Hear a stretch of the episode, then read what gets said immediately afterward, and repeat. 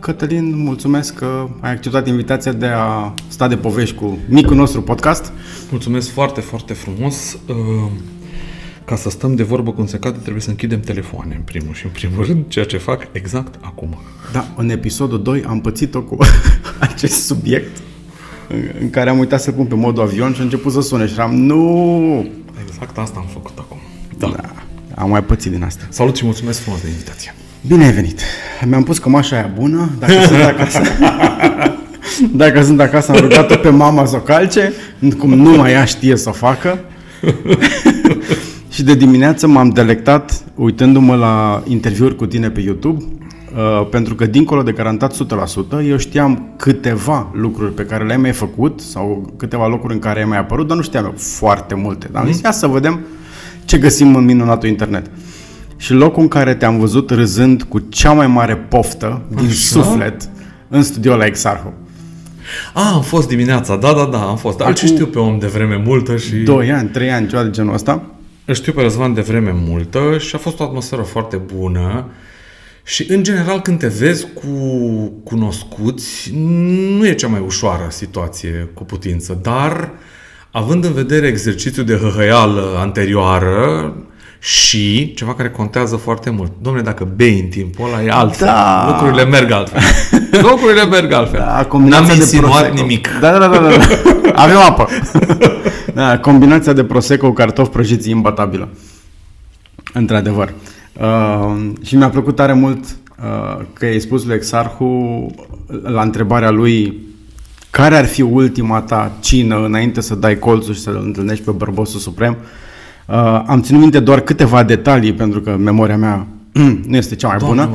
Uh, polonez făcut la ceaun, uh, prăjit în ulei de floarea soarelui, cu cartofi prăjiți cu busuioc. Și mai erau niște chestii de pe care le-am uitat. Sos de usturoi. Ah, ce era esențial am uitat. Sos de usturoi, da. E bine.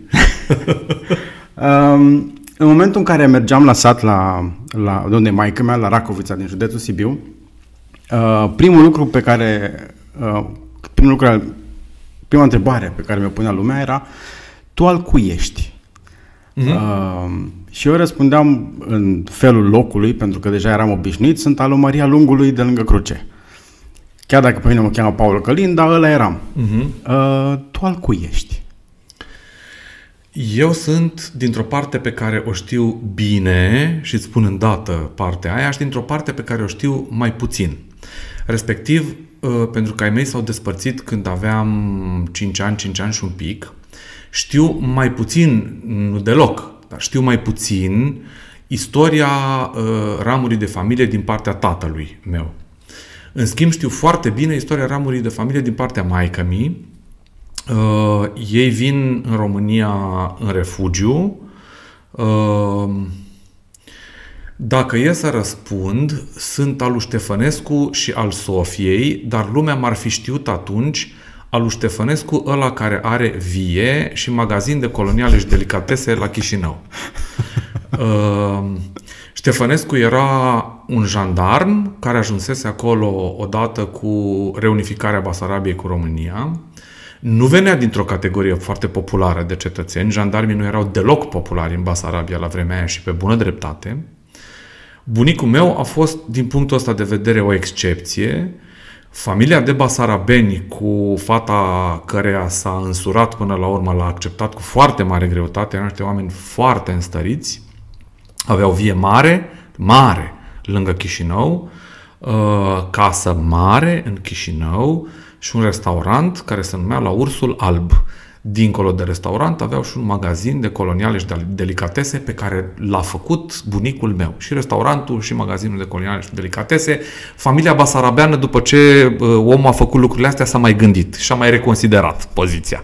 Așa că el a pierit în război, între fronturi, a încercat să mai aducă ceva din Basarabia în timpul refugiului și pur și simplu a dispărut. Bunica mea a rămas cu șapte copii în plin refugiu, plecând dinspre Basarabia spre România și urmând un traseu pe care l-au urmat mulți dintre refugiații ăia, Iași, Ploiești, Râmnicu Vâlcea, așa au ajuns la Râmnicu Vâlcea, așa a rămas maica mea la Râmnicu Vâlcea, așa l-a cunoscut pe taică meu, uh, Pe ea o chema Ștefănescu de familie, după jandarmul cu pricina.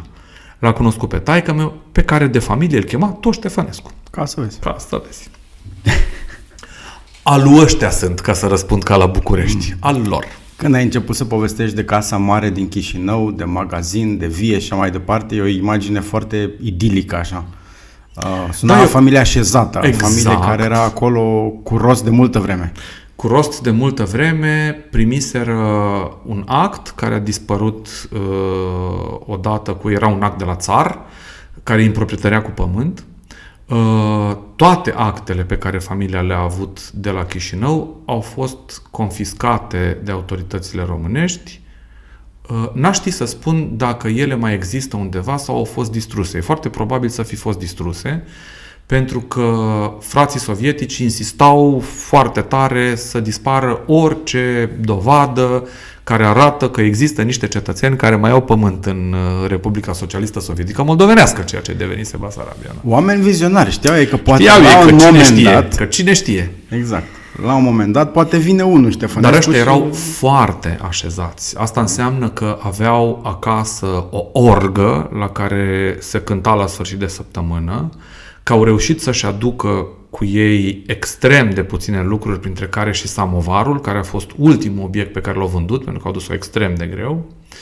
Iar uh, tot ce s-a numit avere acumulată de-a lungul anilor acolo, toată povestea aia profund cehoviană a viei, a caselor, etc., etc., s-a topit în neant pentru că posibilitatea de a recupera ceva sau de a emite pretenții la adresa lucrurilor lor deocamdată e zero. Însă da, era o familie foarte așezată, um, o familie care trăia ca într-o poveste. Tot ce știu despre ei, din poveștile maică din poveștile unchilor și mătușilor mele, e profund idealizat pentru că E normal să te comporți așa când ai plecat dintr-un spațiu auroral, a venit războiul, te-ai refugiat, ai venit în România, ai avut statutul de refugiat, ai dus-o greu, e firesc să fie așa. Dar dacă tai 80% din cât idealizau ăia, tot ajungi la niște povești absolut minunate. Și toate astea ți le-a spus uh, mama când erai Toate astea mi le-a povestit maica mea. Uh, am avut un unchi uh, care s-a prăpădit cu multă vreme în urmă, un aventurier, un personaj foarte special. La un moment dat, uh, omul ăsta a fugit și a luptat în Spania, în timpul războiului din Spania. Mamă. Personaje, doamne. de aia care purtau bască de pe vremea aia, aveau bască.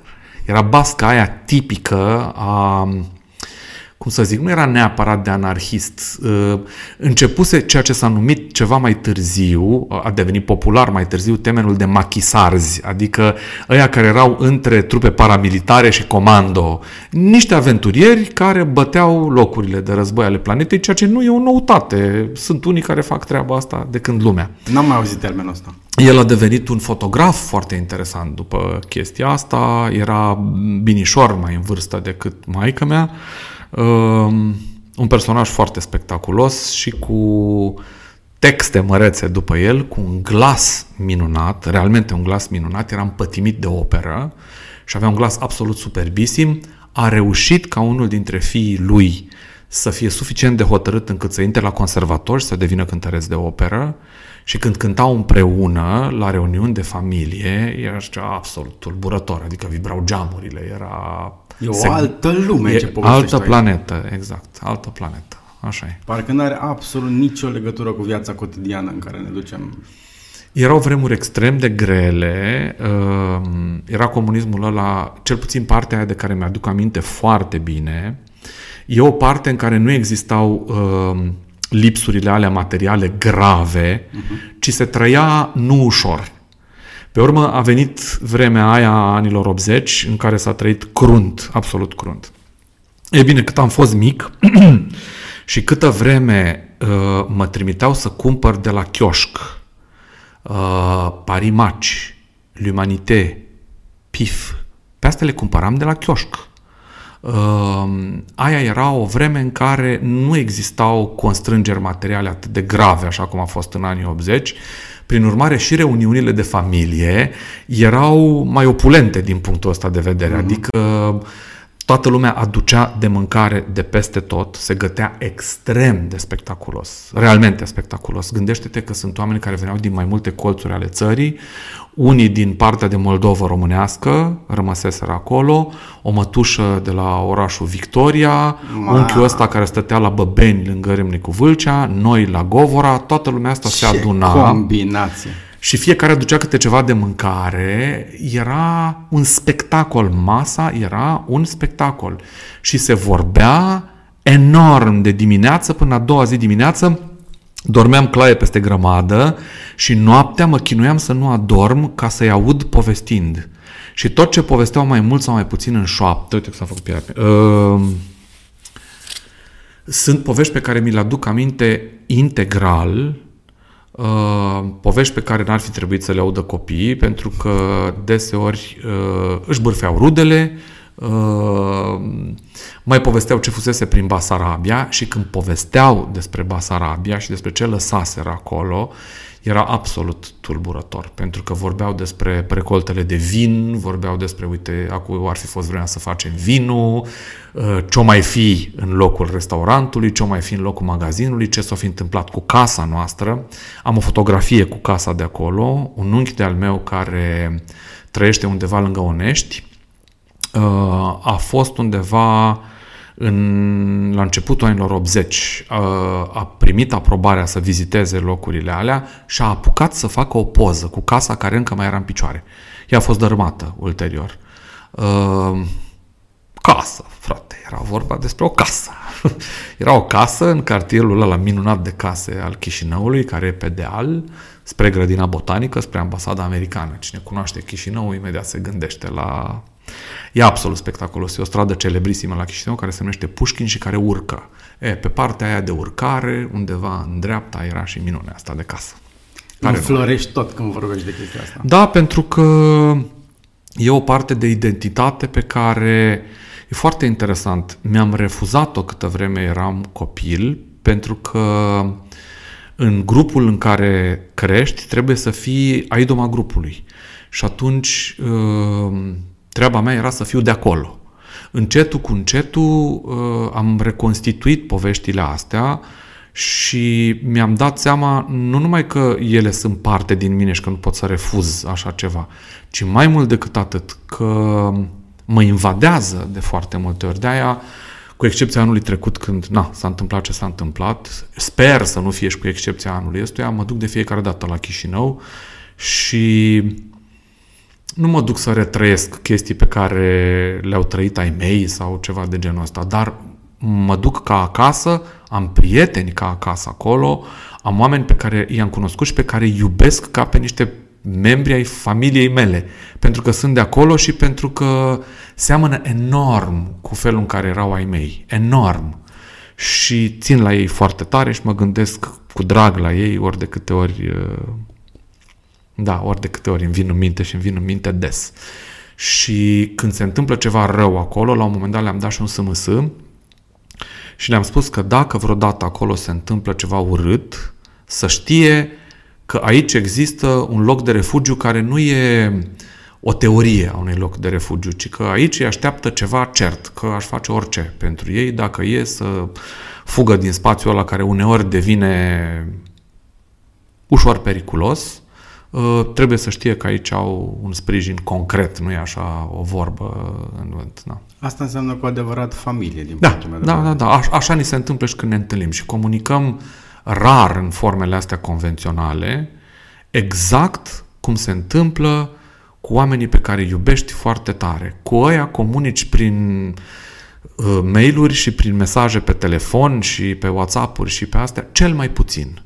Uh, legătura cu ei e una fără fire. E, sau dacă e cu fire, e cu fire care nu se văd. Da. Și oricât timp trece de când te-ai văzut ultima dată cu ei, când te-ai așezat față în față la orice, e ca și cum te-ai văzut acum 5 minute Exact. și te-ai întors de la o cafea. Exact. Și încep să curgă vinurile și se mănâncă exact ca în Voiculescu, zici că suntem în chef la mănăstire, uh, și cântăm și lălăim până dimineață și e partea aia de lume. Ah, te încarcă ca nimic altceva.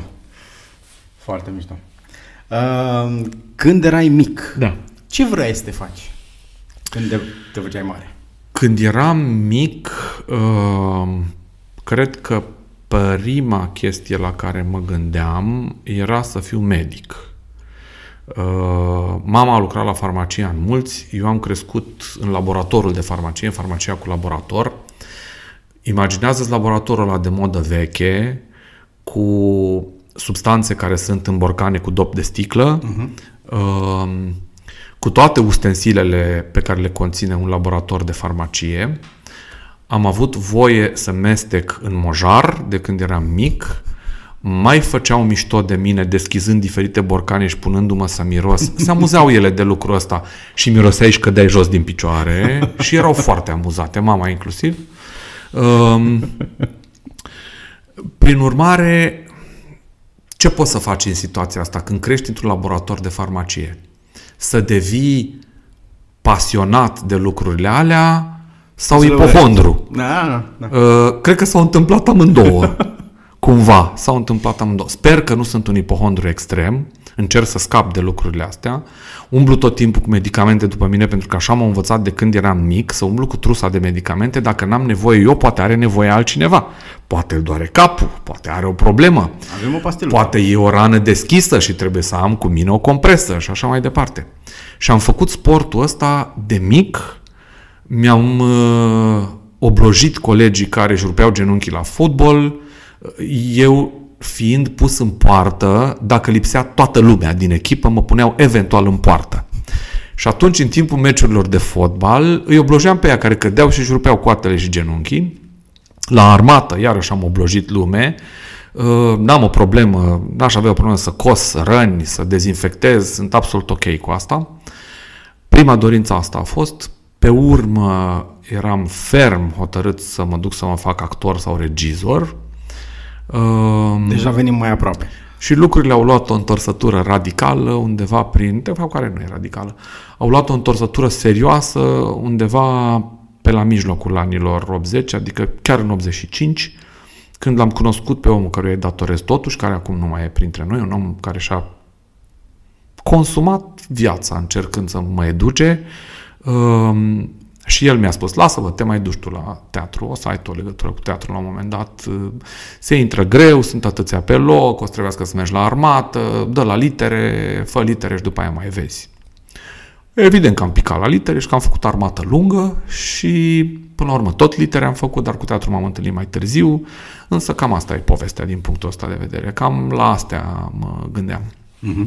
A, și când l-am citit pe Doru Davidovici, și când l-am citit pe Radu Teodoru, astea sunt lecturi de copilărie, sunt lecturile alea românești eroice, cu piloți, uh, oameni care au traversat războaie, uh, piloți de vânătoare, când aviația cu reacție de vânătoare era la început. Uh, ele sunt destul de ideologizate, de fapt, și scrise cu aprobare în perioada aia, ca să zic așa. Însă la vremea aia, și n-aș vorbi depreciativ despre ele nici acum, la vremea aia au avut un impact puternic, pentru că erau niște eroi români, ca să zic așa, cu care te identificai un pic altfel decât cu eroi străini, aia care erau la foarte mare distanță.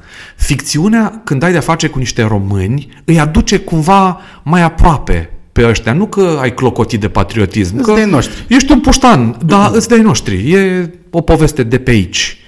Uh, și da, m-am gândit foarte serios la un moment dat să mă duc la o școală militară. Aveam și un unchi care mă bătea la cap să fac lucrul ăsta, dar nu s-a lipit uh, tipul ăla de disciplină, nu s-a lipit de mine, așa că slavă Domnului că nu m-am dus Mai să bine, fac da, lucrul ăsta. Între timp m-a apucat și o fobie de avion, după ce am zburat un pic cu avionul, uh, nici nu știu ce să zic, cum ar fi fost mai bine, habar n-am. A fost bine așa cum s-a întâmplat. Exact. Um, ce faci acum? În afară de garantat 100%, că ajungem la subiectul ăla și îl hmm? desfacem un pic, dar ce faci în afară de garantat 100%? În afară de garantat 100%, predau cursuri de storytelling și de narațiuni vizuale la Facultatea de Teatru și Film a, Facultății, a Universității Babeș-Bolyai de la Cluj.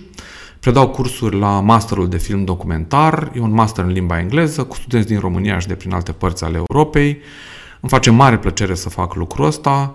Uh, sunt în mijlocul unei lucrări de doctorat, m-am prostit la bătrânețe și m-am apucat de doctorat. Vorbind foarte serios, era ceva ce trebuia să fac de vreme multă și nu pot să continui lucrul ăsta în mod serios la universitate, altfel decât ca un colaborator pe o perioadă determinată, dacă nu faci doctoratul ăsta. E un pas necesar și mi-a și trezit, pe de altă parte, o să zic foarte direct, foamea aia nebună de a învăța, Mie mi-a plăcut la școală, mi-a plăcut să învăț la școală, mai ales la facultate. La liceu n-am fost cel mai silitor cu putință, însă la facultate am fost un student foarte silitor și...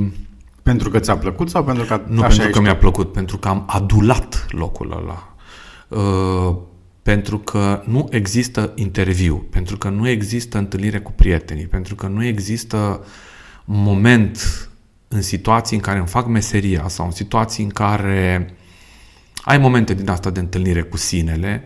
Nu există un moment la care să nu mă gândesc la facultate, la profesorii de la facultate, la colegii mei de la facultate și la faptul că dacă ar fi să fac o formă de comparație, poate că cei care au citit într-un fel sau altul, indiferent de cum l-au receptat, un roman care se cheamă Numele Trandafirului, uh, un roman scris de Umberto Eco.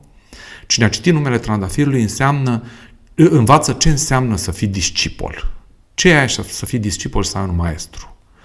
Ce înseamnă să înveți?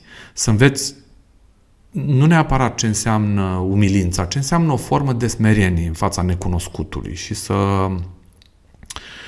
ce privilegiu e să trăiești starea asta de smerenie care nu are nicio conotație religioasă. E vorba despre o formă de a te raporta la lucruri. Și ce noroc senzațional e să ai pe cineva care te învață lucruri. E, la școală, am mai spus lucrul ăsta, îl spun ori de câte ori am ocazia, aveai senzația uneori că oamenii îți desfac calota craniană și îți toarnă ceva acolo, toarnă cunoștințe acolo, plasează acolo lucruri. Nu am o figură mai bună de stil decât asta, știu că e o formulă pe care o repet, m-am gândit acasă la lucrul ăsta, dar pe măsură ce repet formula asta, nu e ceea ce se numește a te autosugestiona că lucrurile au fost într-un fel. Din potrivă, fac o analiză cât se poate de rațională a ceea ce s-a întâmplat atunci. Nu e o nostalgie, nu e o plângere după o vreme aurorală, e de fapt o descoperire a unui fel de a face educație care s-a încheiat. Eu nu-l fac nici mai bun, nici mai rău decât felul în care se întâmplă lucrurile acum. Nu o să spun niciodată, bă copii, pe vremea mea se făcea școală, aia era școala. Nu, o să spun că școala pe care am făcut-o eu îmi smulge lacrimi când mă gândesc la ea, că ne duceam demenți de pasiune, dar nu uit să adaug că nici nu aveam ce face altceva pe vremea aia. Adică la începutul anilor 90, eu am făcut facultate între 90 și 95. Uh, după ce am făcut o armată lungă de 487 de zile. Uh, trei ani n-am lipsit de la facultate. Pentru că ne duceam cu o pasiune nebună la cursuri. Pentru că după ce plecam de la cursuri, despre aia vorbeam. Și dacă beam până dimineața în cârcium de la Cluj, vorbeam despre ce s-a întâmplat la școală și despre cărțile pe care le citeam și vorbeam cu o pasiune din asta dezlănțuită și subiectele nu se terminau și dacă facultatea aia ar fi ținut 40 de ani, 40 de ani făceam treaba asta.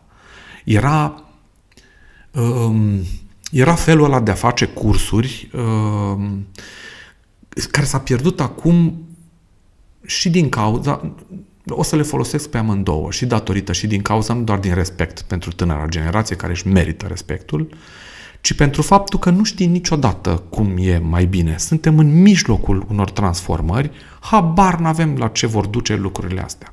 Poate că acum nu ne plac, poate că acum spunem, băi, lumea s-a golit de sens, lumea s-a golit de conținut, lumea e nebună după lucruri hiperconcrete și s-a dezalfabetizat nemai știind ce înseamnă profunzimea lecturii, profunzimea interpretării, profunzimea ascultării muzicii. Însă lucrurile nu cred că stau așa. Cred că suntem pur și simplu mult mai mulți, că ne cunoaștem formal în mult mai mare măsură și că știm din ce în ce mai puțin despre adâncimile din fiecare uh, pe care eu mă îndoiesc că oamenii le-au pierdut. S-ar putea să nu le mai exerseze la fel. S-ar putea să nu le mai practice la fel. Să nu le exprime la fel. Să nu aibă răbdare. Sau să nu aibă răbdare să facă lucrul ăsta. De aia avem noi o obsesie la ceea ce încerc să fac, încercăm să facem la garantat 100%, să încercăm nu să ne întoarcem, ci să păstrăm un fel de a pune problema nu ca o dinioară, ci altfel decât felul ăsta rapid de a pune problema acum. Nu trebuie să la la la repede cu totul ca să ținem oamenii lângă noi, să stea, fiți atenți aici că dacă pierdeți următoarele două minute e nenorocire.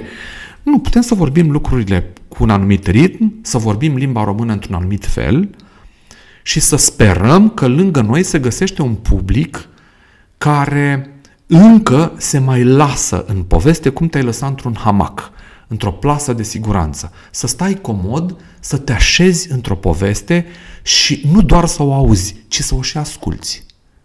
Cam asta e, asta am învățat la școală și îi pomenesc de fiecare dată pe profesorii de la Facultatea de Litere de la Cluj, pentru că așa cum îi datorez omului de la care am învățat tot, și lor le datorez enorm pentru că e altă vârstă, altă etapă. Nu eu, colegii mei, noi le datorăm enorm pentru că acolo chiar s-a întâmplat un miracol. Am trăit și momente revoluționare împreună când de unii ne-am despărțit, uh, pe alții i-am păstrat, dacă aș spune că i-am păstrat la suflet, este foarte, foarte puțin.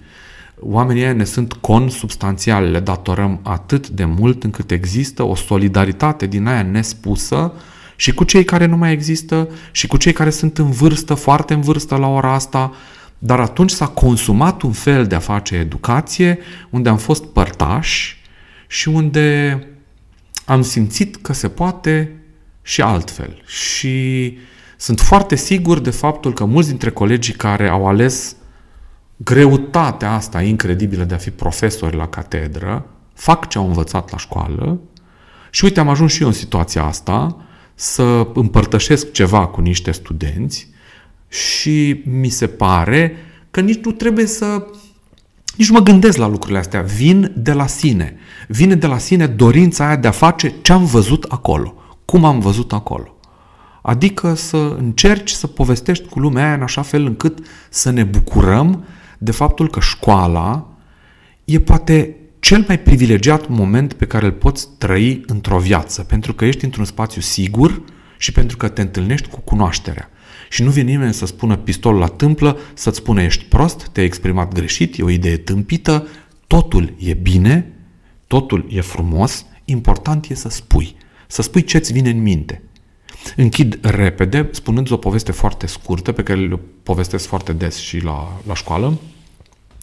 Um, la începutul anilor 90, cred că prin 92, a venit la facultate de litere un profesor, numai, cred că era, fie de la Edinburgh, fie, fie de la Leeds, nu mai țin minte de unde, sau de la Glasgow, era scoțian. Cred că de la Edinburgh era.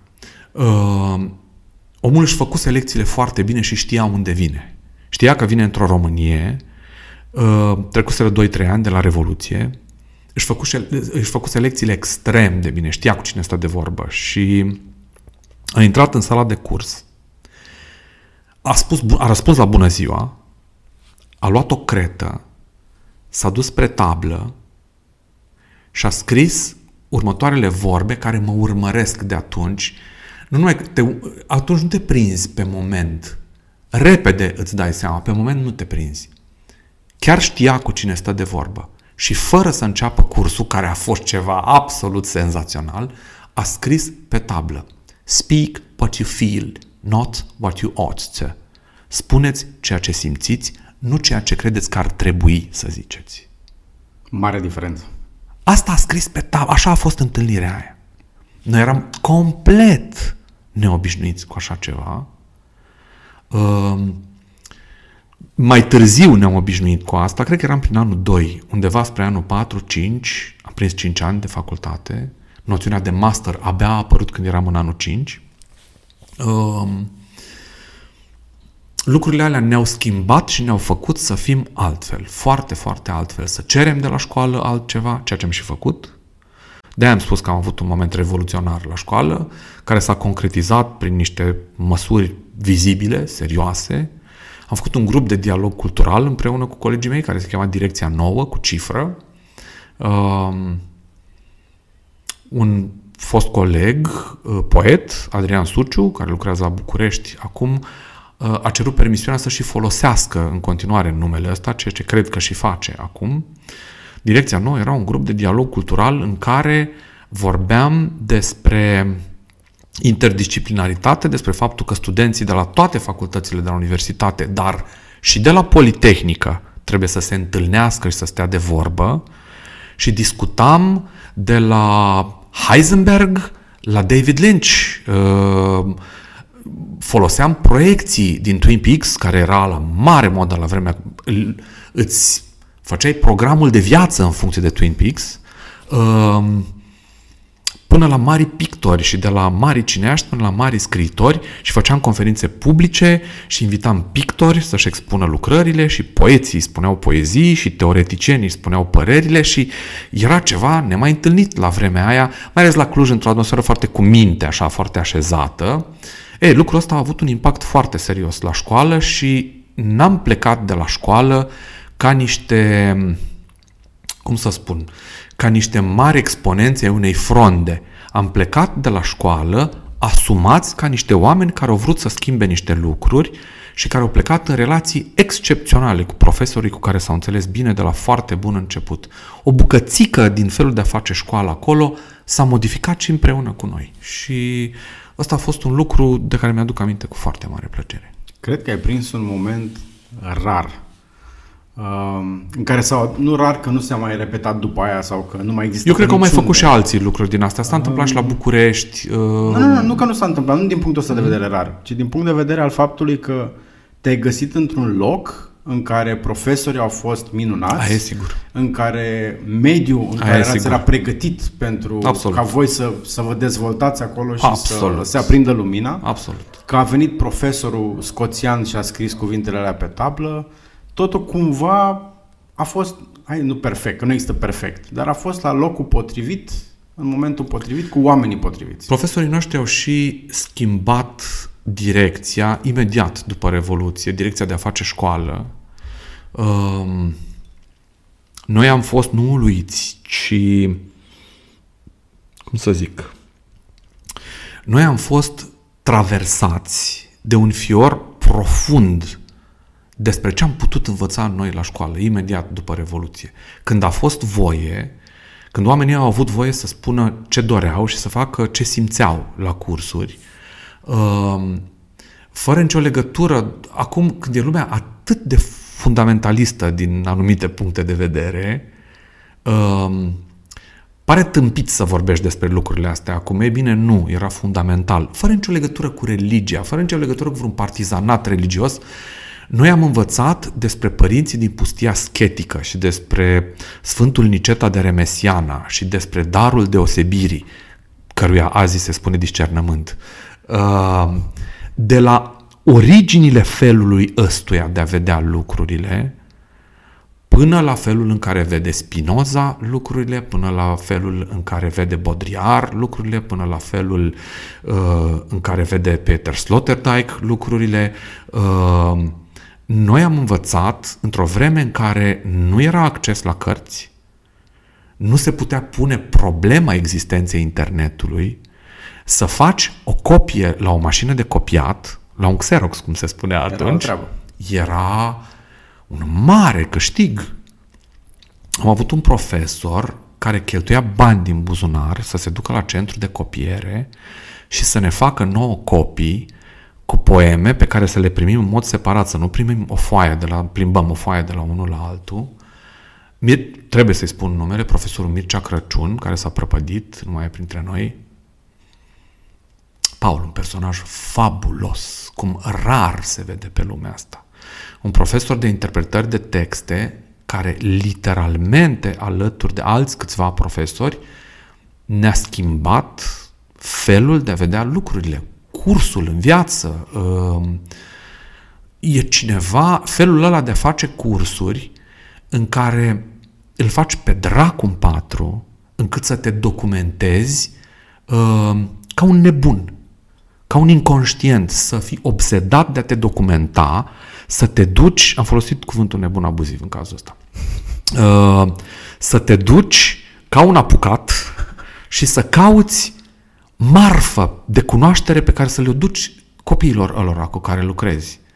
Era fabulos omul ăsta, făcea copii și ne aducea copii și scriam pe copiile alea și făceam analiză de text și niciodată, pentru că era un curs de interpretare de text în limba engleză, niciodată nu spunea așa e corect, textul ăsta așa se interpretează, ci de fiecare dată ne asculta pe toți, făcea corecții de limbă atunci când era cazul și spunea toate interpretările sunt corecte, posibile, câtă vreme sunt exprimate corect în limba engleză sau în limba română, dacă e cazul să faceți asta în limba română. Vedem pe urmă ce ține mai mult și ce ține mai puțin. În rest, arta fabuloasă a omului ăluia era să adreseze întrebări. Nu să răspundă de răspuns era treaba noastră. Aia era problema noastră să răspundem. Dar combinația aia între felul ăla de a adresa întrebări și să te facă pe tine, tânăr student, să spui lucruri pe gura ta, să le descoperi de unul singur. Pentru că le ții minte în momentul în care tu le-ai scos pe gură, le ții minte. Nu te punea să buchisești cartea, nu te punea să citești miliarde de volume, îți dădea să citești ce trebuie și când trebuie și când îți dădea Crăciun să citești, devorai ce îți dădea Crăciun să citești. Pentru că uh, o simțeai ca pe o hrană, voiai să mănânci marfa aia. Și era absolut inacceptabil să te duci la întâlnirea cu el fără să știi despre ce era vorba, pentru că nu concepeai față de tine chestia asta și e important să spun lucrul ăsta. Am învățat și cu omul căruia îi datorez totul, cu omul de la care am învățat enorm, și acestor profesori, pentru că tot am adus aminte de Mircea Crăciun, le datorez o chestie care contează și despre care nu mi-e rușine să vorbesc deloc.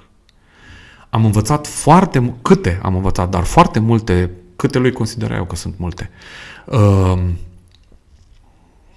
am învățat chestii, nu din vreo pornire interioară, în primul rând, nu dintr-o dorință de a mânca toate cărțile alea, din potrivă am învățat multe lucruri din rușine față de oamenii de rușine că nu te poți duce în fața felului ăluia de generozitate și de pasiune, uh, nu poți să fii atât de lipsit de bun simț încât să te duci fără să fii citit ce ți-au dat oamenii ăia. Pierdeai, pe de altă parte e și rușinos să pierzi ocazia de a sta de vorbă cu oamenii ăia despre ceva și multe lucruri pe care le-am descoperit atunci și nu mi s-a întâmplat doar mie lucrul ăsta. Eu vorbesc însă în numele meu. Uh, de rușine. Realmente de rușine și nu mi-e rușine să spun lucrul ăsta. Nu cine știe ce propensiune spre, nu flăcări care ardeau nu știu ce.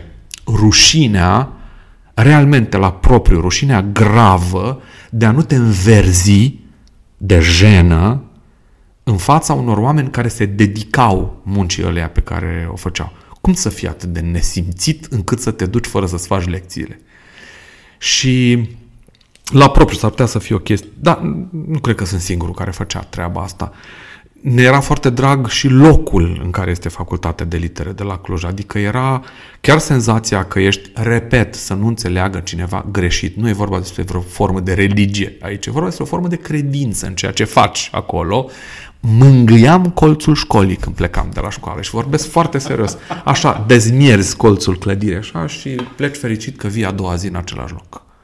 Și mai zic o dată, nu e ceva ce mi s-a întâmplat doar mie. Fac parte dintr-o generație băftoasă care a prins momentul potrivit de a face școală în vremea aia, așa cum sper că există studenți și la ora asta, elevi și la ora asta, care întâlnesc profesori care sigur fac același lucru. În mod sigur există profesori care fac sunt. treaba asta. Din fericire sunt. Și sunt și eu suficient de norocos că am apuc să-i cunosc pe câțiva dintre ei. Um, cred că în cazul tău, pe lângă baftă, locul potrivit și așa mai departe, uh, a fost și o combinație de har al acestor oameni, odată, și doi, Clar. foamea lor după Revoluție de a putea, foamea și bucuria de a putea preda așa cum vor Exact. ei și cum știu că Exact. pot face. Exact. Adică vedeai pe ei uh, bucuria libertății de a preda lucruri. Așa cum ți-am spus, bucuria de a vorbi despre scrierile vechi, bucuria de a vorbi despre lucruri care păreau de neacceptat înainte. Unul dintre marii noștri profesori, uh, și aș spune că e unul dintre mari profesori europeni, profesorul Ion Vlad, un mare profesor de teoria literaturii, uh, profesorul ăla pe care îl scrii cu toate majusculele posibile și e dincolo de profesorul ca definiție, așa. E personalitatea aia care exercită fascinație, pur și simplu. Uh, profesorul Ion Vlad, după mica noastră revoluție de la Facultatea de Litere, uh, ne-a propus și nu era deloc cea mai uh, liberală persoană cu putință, dar a propus, depășea nivelul ăsta de înțelegere a lucrurilor. E... Vorbim despre o personalitate care se ridică deasupra unor lucruri.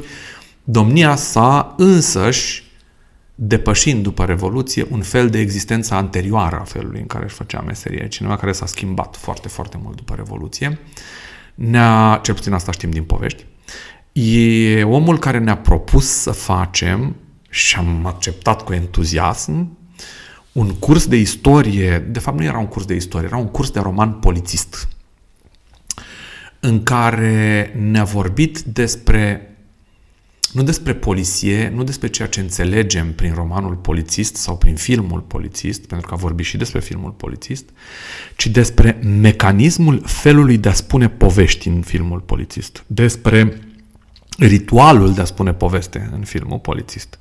Era ceva absolut tulburător, făceai asta la teoria literaturii și te întâlneai la cursurile de lingvistică cu profesorul Mircea Borcilă, un om uh, care a studiat cu Noam Chomsky uh, și care din motive pe care domnia sa le știe s-a întors din state. Uh, făceam cursuri de lingvistică și filozofia limbajului care sunt fundamentale, adică folosesc ce am învățat la cursurile alea în mod practic și la ora asta trăiesc în atmosfera cursurilor lor. Omul făcea niște eforturi ireale să facă rost de cărți. Noi la vremea aia am citit Hayakawa pentru că făcuse rost Mircea Borcilă și ne dădea pe mână cărțile. Cine ar fi făcut așa ceva? Noi am citit Suavoi Jijec când a apărut Suavoi Jijec. Și Mircea Borcilă ne dădea cărți. Adică făcea rost de o carte și ne spunea, băi, e un obiect prețios, aveți grijă cu obiectul ăsta, de-aia sunt profesor, să vi-l dau să citiți chestia asta. Nu-ți dai seama cu câtă grijă se citeau cărțile alea. Uh, profesorul Mircea Borcilă ne-a vorbit despre Bodriar și de la el am citit Bodriar. Adică e fabulos să te gândești că în puținătatea aia de mijloace, în lipsa aia de surse, noi eram la zi pentru că un profesor uh, făcea sacrificii personale și se gândea la faptul că o carte nu-ți dai seama, se făcea rost de, de cărți cu, cu prieteni afară, cu etc., etc. E, se gândea că o carte moare dacă nu umblă prin mai multe mâini, că asta e menirea unei cărți, să fie citită. Și dacă dispare, ca în România, ca la noi, dispare, se strică sau se fură, destinul ei oricum a fost împlinit pentru că n-a rămas înghesuită într-un raft de bibliotecă unde nimeni nu pune mâna pe ea. Și a asumat riscul ăsta, evident că așteptările nu i-au fost înșelate niciodată și că toată lumea a avut grijă de obiectele alea pe care le manipulam așa cu, cum să zic, cu... Domne, era un sacrilegiu să faci ceva rău unei cărți de felul ăla. Pe de altă parte, gândește-te și la oamenii erau oameni inspirați, pe de altă parte nu numai știau, ci și simțeau ce făceau. aveau noțiunea faptului că e miraculos să țin mână o carte. Și că pe cât de rară e, pe atât de mare e miracolul de, o, de a o duce de la unul la altul și pe atât mai mult crește semnificația simbolică a obiectului carte, care se umple de din ce în ce mai multă magie. Cum să nu rămâi în cap cu cărțile alea? Cum să nu-i urmărești pe urmă pe autorii ăia? Și foarte frumos, cum la un moment dat să nici nu-i lași în urmă cu respectul față de momentul în care ai descoperit și față de ceea ce fac, descoperind că mai există și alții care scriu după ei despre aceleași probleme, dar care au un alt punct de vedere, ori asta nu înseamnă că e ca și când te întoarce și ai spune a, sunt prăfuiți și depășiți. Ce mai înseamnă mă Jijec la ora asta? Ce mai înseamnă Bodrear la ora asta? Pentru momentul lor în timp, aia a Erau fost realitatea. esențiali. Acum există și alții care vorbesc despre aceleași lucruri. Datoria ta de om împătimit de cunoaștere e să mergi mai departe, dar nu poți să construiești etajul 3 fără să-l sprijini pe etajul 2. Aia nu, poți să, nu se sprijină pe un gol, nu se sprijină pe aer. Citisem, oareșcum uh, legat de ce spui acum, de ce ai spus acum, citisem uh, un articol în Time, The Economist, nu mai știu exact unde, legat de uh, faptul că acum se dau jos statuile lui Columb, statuile Da. uh, celor care au făcut mari descoperiri și întrebarea autorului era, ok, voi dărâmați statuile astea pentru că nu sunteți de acord cu niște lucruri pe care ei le-au făcut la vremea aia, cu 400 de ani, 300 de ani, cât mm-hmm. a fost. Um, dar voi ce ați construit? Uh, pe baza a ce faci chestia asta? Pe baza... Faci lucruri... Nu nu vreau să iau apărarea celor care fac așa ceva. În niciun caz nu o să iau apărarea cuiva care doar distruge, doar dă jos. Dar uh, o să încerc să spun, fără să folosesc prea multă diplomație, că, și e doar o părere ce zic acum, numai o părere, Păi de asta am și adus vorba. că trăim o vreme în care m- mulți semeni ai noștri sunt într-un moment de... O să folosesc întâi termenul universal și pe urmă cel românesc. Suntem într-o perioadă de payback, de răzbunare. Uh, poate că răzbunare nu e cel mai potrivit cuvânt pentru payback, dar uh, caracterul vindicativ a ceea ce înseamnă payback um, ține pentru cei care ne ascultă acum și care nu acceptă termenul englezesc, pentru că avem și pe românește destule. Poate că aș folosi chiar cuvântul răspuns. Suntem într-o perioadă de răspuns, de măsuri de răspuns. Mm-hmm. Omenirea a abuzat vreme de foarte mulți ani o altă omenire. O parte din omenire a abuzat în mod crunt o altă parte din omenire. Partea aia abuzată de omenire, într-un fel organic, iese acum la suprafață și își dă răspunsul. Nu suntem vinovați eu și cu tine că suntem doi oameni albi, masculi, trăitori în Europa. Bărbați trăuto- trăitori în Europa. Dar suntem responsabili de faptul că facem parte din categoria din care facem parte. După, e doar părerea mea, cred că ar trebui să privim lucrurile astea cu spirit critic. Uh-huh. Nu cred că trebuie aplaudat spartul de vitrine și nu cred că trebuie aplaudată dărâmarea de statui, dar cred că trebuie avut răbdare față de fenomenul ăsta, că trebuie privit cu înțelegere, că trebuie asumat faptul că noi nu suntem responsabili de un păcat adamic al omului alb, dar facem parte dintr-o lume care la un moment dat aco- și, și în momentul ăsta comite lucruri atroce. Treaba noastră de majoritari uh, dominanți cred că nu e să păstrăm majoritatea dominantă, ci să înțelegem ce se întâmplă în jurul nostru, pentru că altminteri vom face parte dintr-o categorie extinctă. Și cred că mai practic în situația asta, decât să răspunzi unor forme de fundamentalism cu o altă formă de fundamentalism, e să faci un efort suplimentar de înțelegere.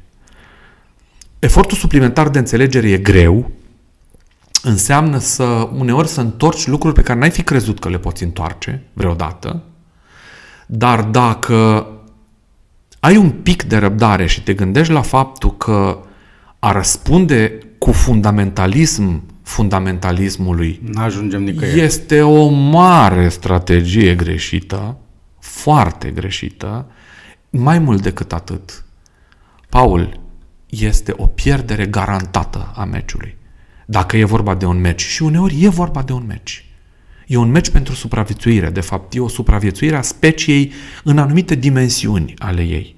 Sunt prea multe lucruri care merg prost.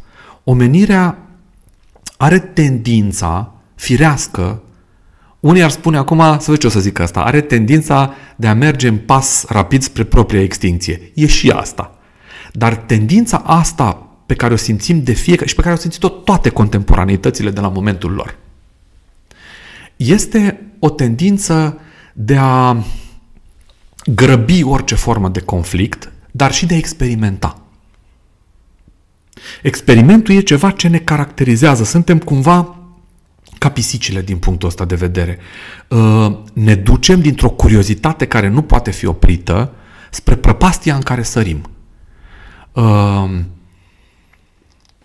cred că e bine să ne gândim la asta pentru că a fi homofob, a fi xenofob, a fi împotriva schimbărilor climatice, a fi împotriva tuturor lucrurilor, a trăi doar din teoria conspirației.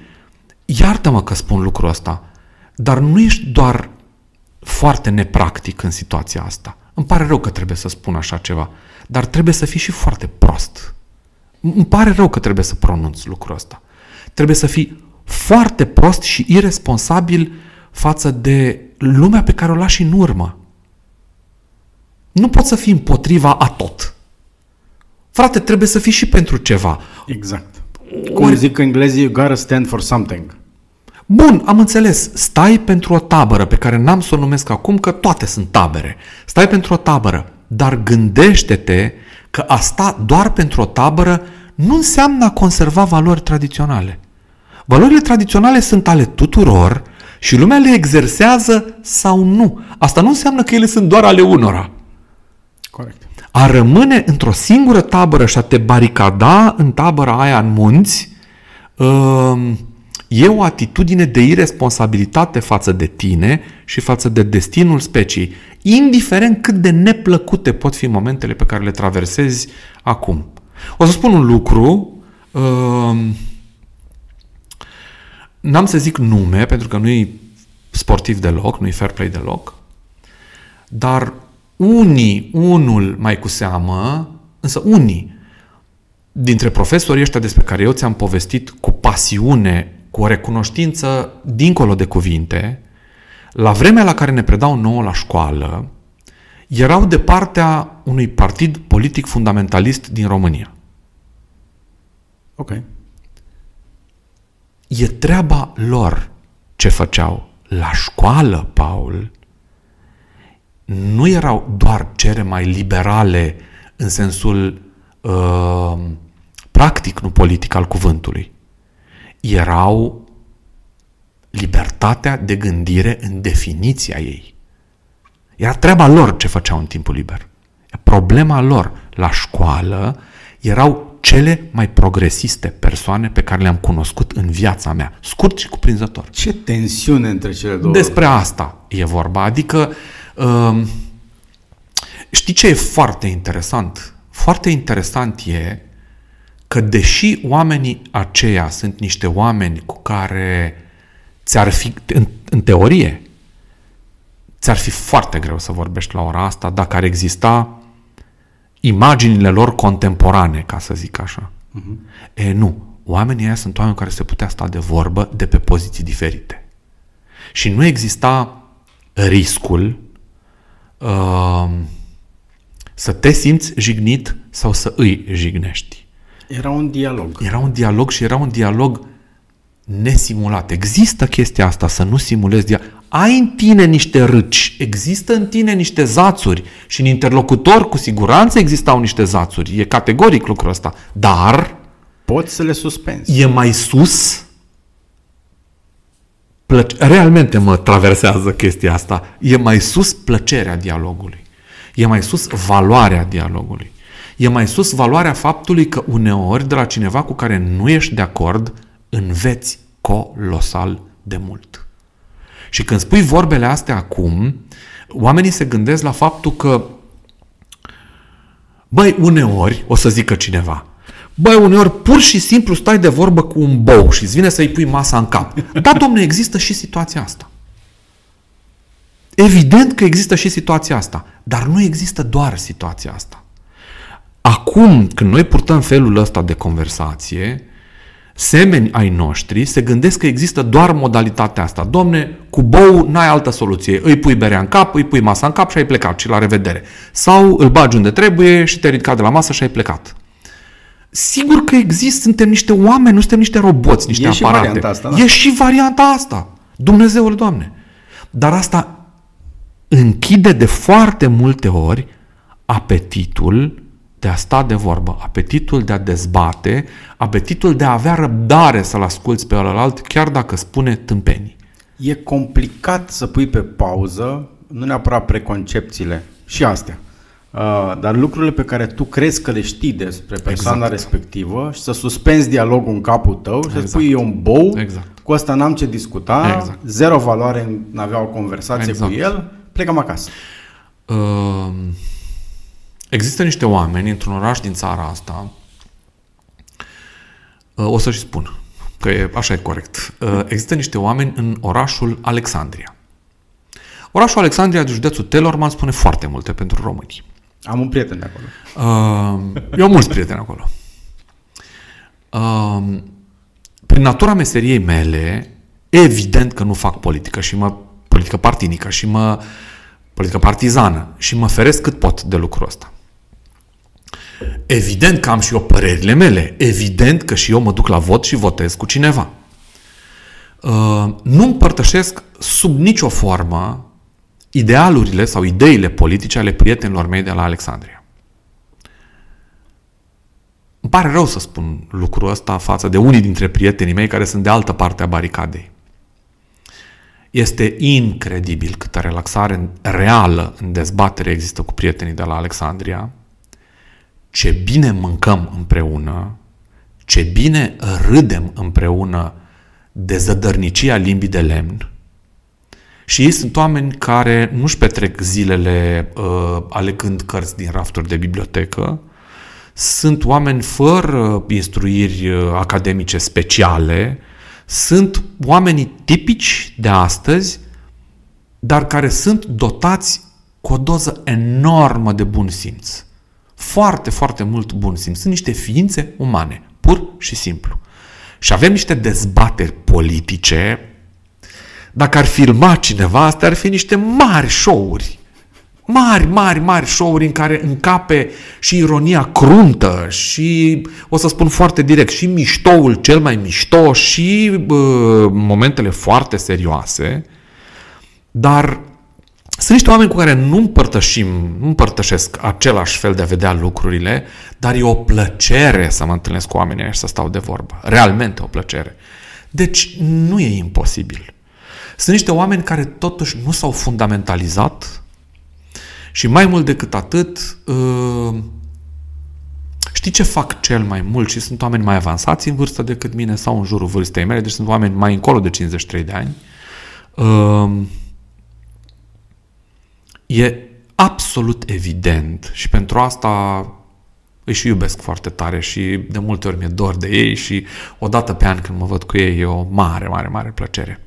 E evident, Paul, că încearcă. Asta este evident. Încearcă să înțeleagă. Încearcă să, să se dumirească despre lumea care e în jur. Și uneori chiar și reușesc. lucrul ăsta. Asta e, mi se pare fundamental pentru Aș a putea vrea- purta o conversație. Aș vrea foarte tare ca unii dintre prietenii mei foarte apropiați să fie la fel din punctul ăsta de vedere. Aș vrea enorm de mult lucrul ăsta, să fie la fel de dispuși uh, să se deschidă și spre oamenii cu care nu sunt de aceeași părere. Stai de vorbă cu oameni care nu sunt în bula ta. Exact. Exact, exact. Și știi ce se întâmplă? Dacă nu-l faci bou de la început pe omul ăla, dacă nu te bați cu cărămida în piept și pornești discuția de la premisa că tu ești cu ceva mai sus decât el, Miezul. Omul ăla uh, nu numai că lasă garda jos, ai depășit noțiunea asta, ai depășit felul ăsta de a pune problema. Uh, uite, îți dau un exemplu. Du-te într-un magazin uh, din locurile unde unii români se plâng că întâlnesc maghiari care refuză să le răspundă în limba română. Du-te fără să te duci ostentativ și să intri acolo și să spui ostentativ bună ziua, aș vrea o pâine, cu conștiința faptului că tu faci parte din populația majoritară și că minoritarul ăla de dincolo de teșghea trăiește la tine în țară și că trebuie să-ți răspundă așa cum vrei tu. Pentru că din obligație. vorbele astea, asta se citește. Da. Nu zic că e obligatoriu să-i spui bună ziua în limba lui. Ajută mult lucrul ăsta. E suficient să spui bună ziua după care să te adresezi românește. O să-l facă cei mai mulți dintre ei.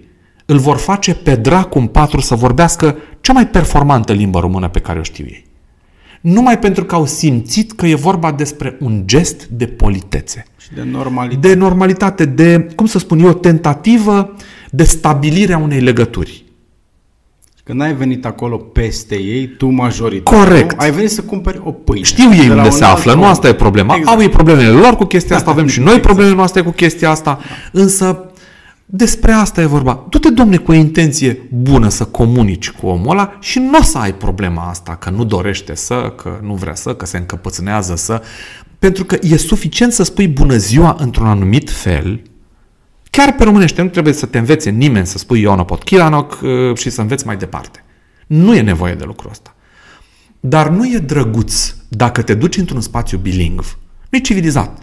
Să cauți într-un dicționar dacă te duci în spațiul ăla și să știi, bă, acolo există o largă majoritate care vorbește o altă limbă. Nu e fain măcar de curiozitate să înveți să spui bună ziua în limba aia, să spui, e o punte de comunicare senzațională, nu te umilești făcând lucrul ăsta. L-ai deschis instant pe omul din fața ta. Exact! Faci o punte cu omul ăla, iar el îți va răspunde pe măsura acestui tip de politețe. E o politețe, e o gentilețe, e o dorință de a comunica cu niște oameni fără să dai ușa deoparte și să spui, bă băiatul, am venit în țara mea și vorbești pe limba mea, acum că zic eu că așa trebuie, că eu sunt la mine acasă și tu ești mai puțin la tine acasă. E, asta nu mai e ok. E în egală măsură acasă, cum sunt și eu acasă. Suntem în egală măsură acasă. Când te aici. duci pus, pus pe conflict, aia găsești. Exact. Da, chiar am mai avut discuția asta cu amici, prieteni, cunoștințe și le-am zis de fiecare dată că de câte ori am fost în acele locuri, o dată nu am dat peste această problemă. O dată. Mă rog. Um, următoarea întrebare dintr-un alt registru. Uh, am citit undeva, uh-huh. nu spui unde, Ok. uh, că îți place să chibițezi la fotbal. Da. De unde vine chestia asta? Știu, chibițată la fotbal. Îmi place să chibițez la fotbal pentru că ăia nu mă aud. Că dacă m-ar auzi, n-aș chibița. Pe stadion sau la televizor? La televizor. Uh, nu mă mai duc pe stadion uh, din momentul în care, sunt ani buni de când nu mă mai duc pe stadion, nu mă mai duc pe stadion din momentul în care am constatat în mod dur uh, că echipa pe care o, nu pot să spun că o susțineam, pentru că o susțin și emoția mea așa cum e alături de ei, uh, Doamne și în ce hal și stare sunt, uh, din clasa a doua sunt un suporter al echipei Dinamo București. Uh, A spus un prieten, pot să-și spun, Felix Drăghici de la, de la ProTV, a stat la o poveste și a zis, bă, știi cine este Dinamo știi? De ce?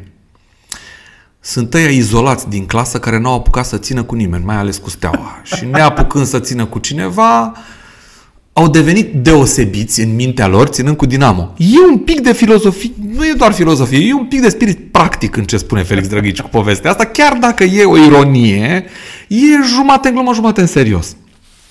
Uh, dar eu așa am apucat. Și nu mă mai duc pe stadion de când am constatat că echipa mea favorită nu joacă meciurile pe teren.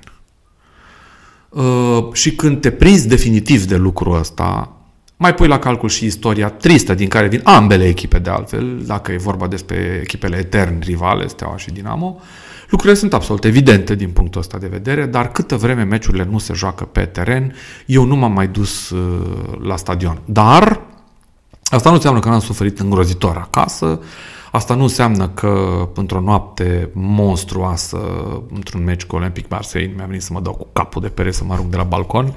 uh, nu înseamnă că nu m-am comportat așa cum se comportă un fan de fotbal, dar chibițez la televizor.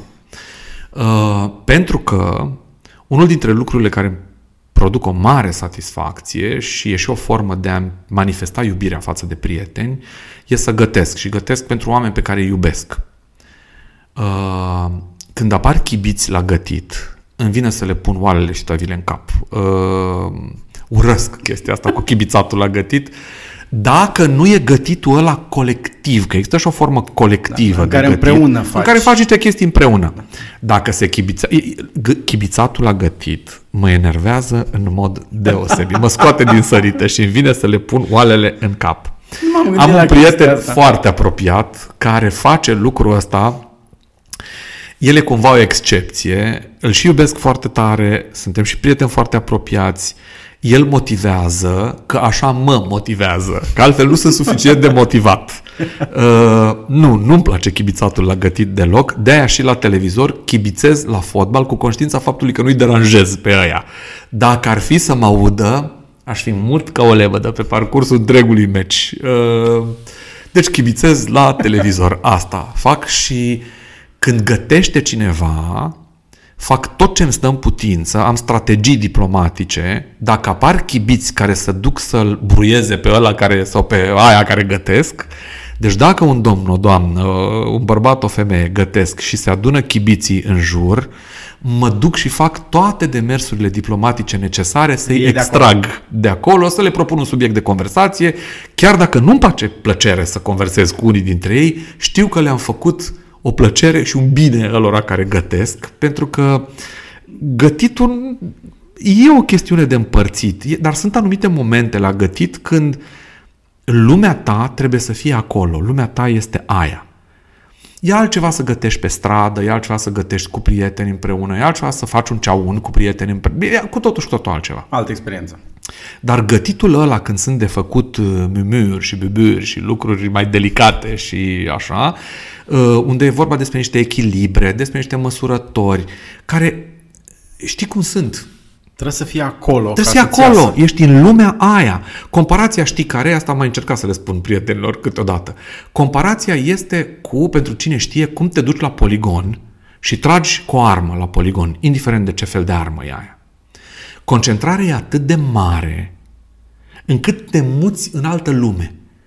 E o formă de... Din punctul meu de vedere, nu e atât o formă de deconectare de lumea din jur, cât e o formă de concentrare pe ceva. Pentru că unii spun, mă duc pentru că mă deconectez foarte tare. Nu, eu mă duc în mod explicit pentru că reușesc să mă concentrez în mod profund pe ceva.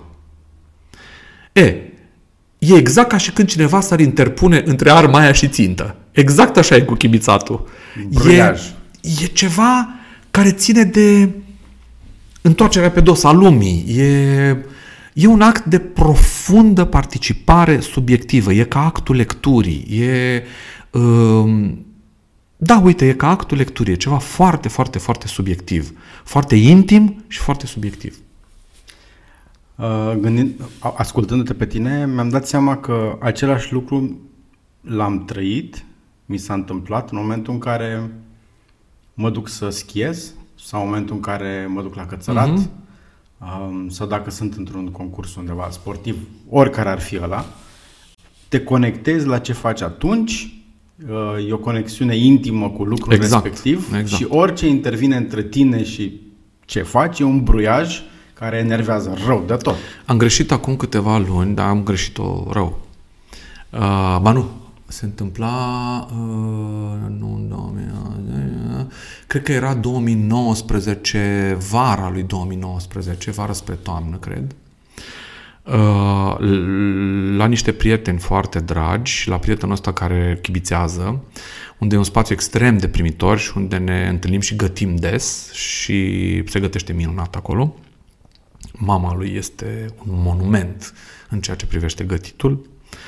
Uh, am făcut acolo o ciorbă de pește, după toate rigorile învățate de la niște prieteni din Delta. Borș sau ciorbă de pește? Ciorbă de pește. Uh, și am încercat o dregere. Uh, dregerea e ceva foarte delicat în situația asta, adică trebuie procedat cu foarte multă finețe și ca să iasă albă, albă, albă, fină, ca o ciorbă armenească din aia delicată și minunată, e nevoie de foarte multă delicatețe și de foarte multă răbdare. Și mizam pe ciorba aia foarte tare, adică am făcut lucruri, s-au supărat, unii dintre ei, nu face așa, nu face așa, oameni, lăsați-mă să-mi fac treaba aici, oare.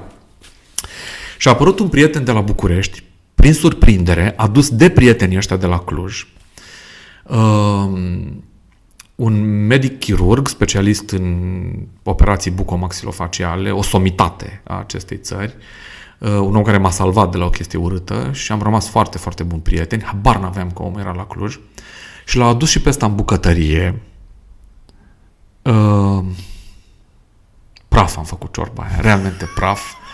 Ăla săracul cu niște așteptări cât China, pentru că a venit să... Evident. Prietenii cu niște așteptări cât China, am izbit-o de perete pe ciorba aia, am greșit-o într-un mod nu urât, urâtisim. Adică am greșit-o, am greșit-o, am greșit, am greșit-o rău. Și mi-aduc aminte cu o tristețe, e, nu că e așa o înfrângere personală, e și o înfrângere personală, dar e o tristețe în primul și în primul rând că uh, Domne, te-au făcut să stremure mâna și să prăbuși castelul ăla de cărți și n-am avut nici suficientă putere să mă detașez de tot vacarmul ăla din jur uh, și să fac gesturile și actele pe care trebuie să le faci.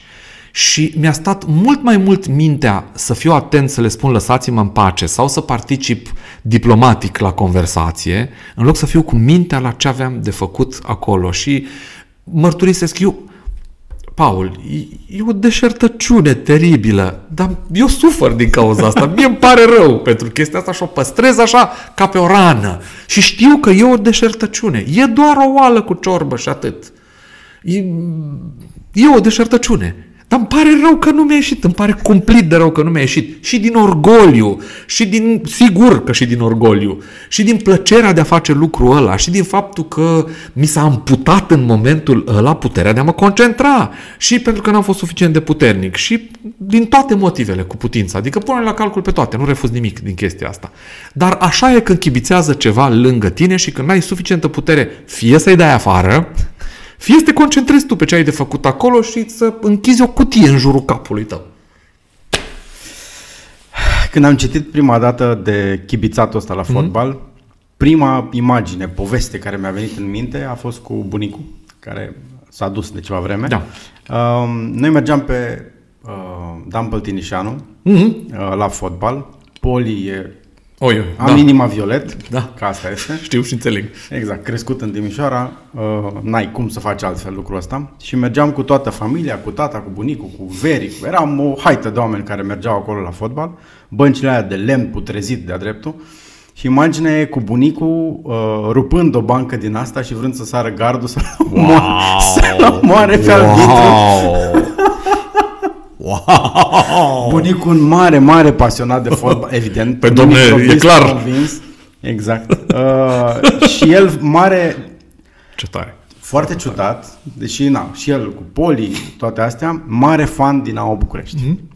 Ceea ce era o mare problemă în familie la un moment dat. Cum poți să ții tu cu Dinamo București când noi suferim aici, inclusiv el, pe stadion pentru Poli. Eu sufăr chiar și la ora asta, adică nu mai sunt ceea ce se numește un dinamovist care uh, dinamovist convins respiră pentru echipa lui, exact, adică râd când e vorba de câine până la moarte și așa mai departe, dar, dar nu înseamnă că atunci când văd o știre despre insolvență, despre faptul că jucătorii refuză să iasă la antrenament, despre dezastrul care domnește la doare. clubul ăla, pot să spun că nu mă afectează chestia ai asta. tăi. Adică îmi pare rău. Sunt, am început, sunt ai tăi, am început da. cu ei. Pe de altă parte, în timp, uh, dacă se joacă cu steaua, de exemplu, dacă se joacă cu oricine altceva și cu altcineva și jocul ăla e frumos, e un joc frumos, um, nu se mai întâmplă să țin doar cu ai mei. Mă uit cu plăcere la spectacolul ăla.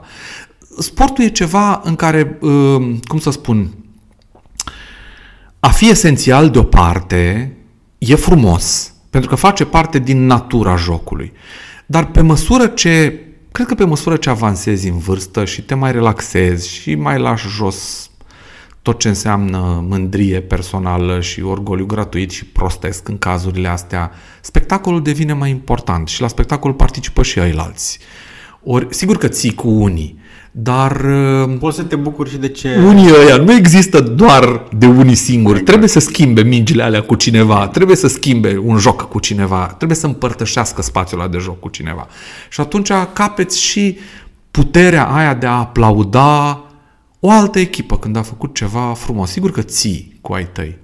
Asta e. Am fost la un meci de basket la un moment când eram student la Cluj și habar nu am avut unde m-am așezat și cum m-am așezat și mergea foarte bine Dinamo. O Cluj e o echipă cu totul și cu totul remarcabilă la basket și nu doar la basket. Am tot respectul și pentru cei care susțin Cluj la fotbal și pentru ceferiști. Și...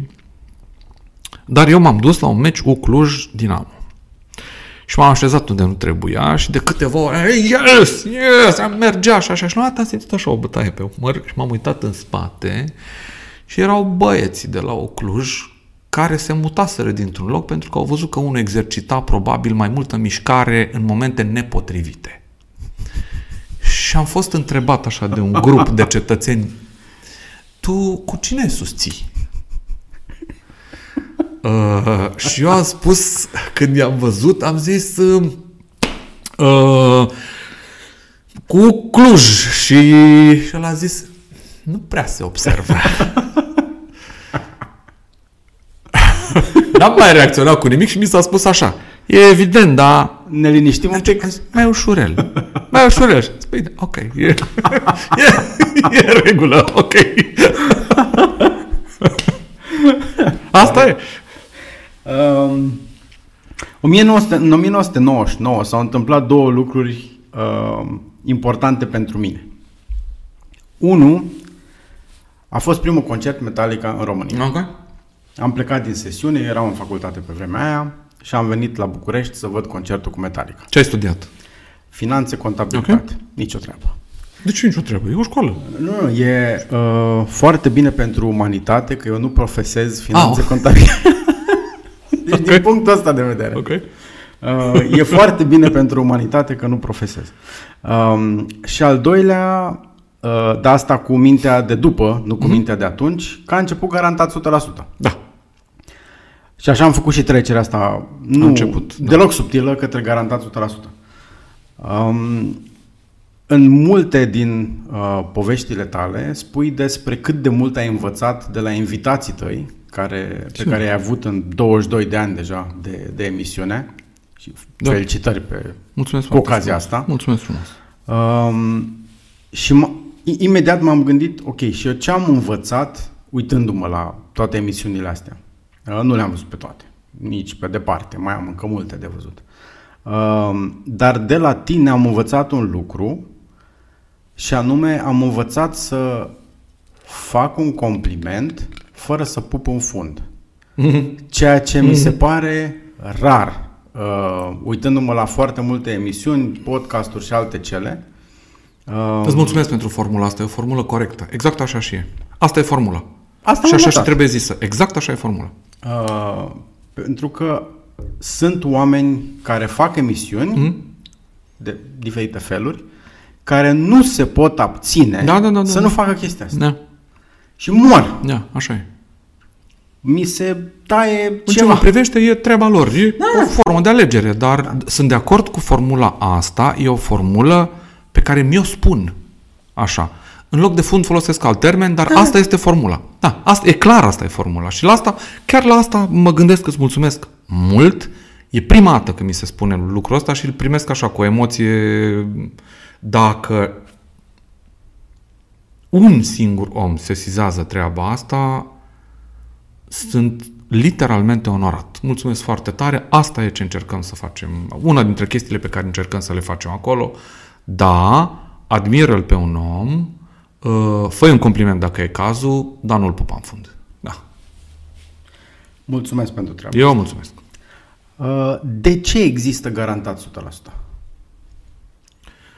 De ce l-ați creat? Că nu ești doar tu, e o echipă în spate. Suntem trei, mari și lați. Am început mai mulți, uh, din categoria am fost 16, cum zice titlul unui film. Uh, nu cred că am fost chiar 16, dar am fost multicei.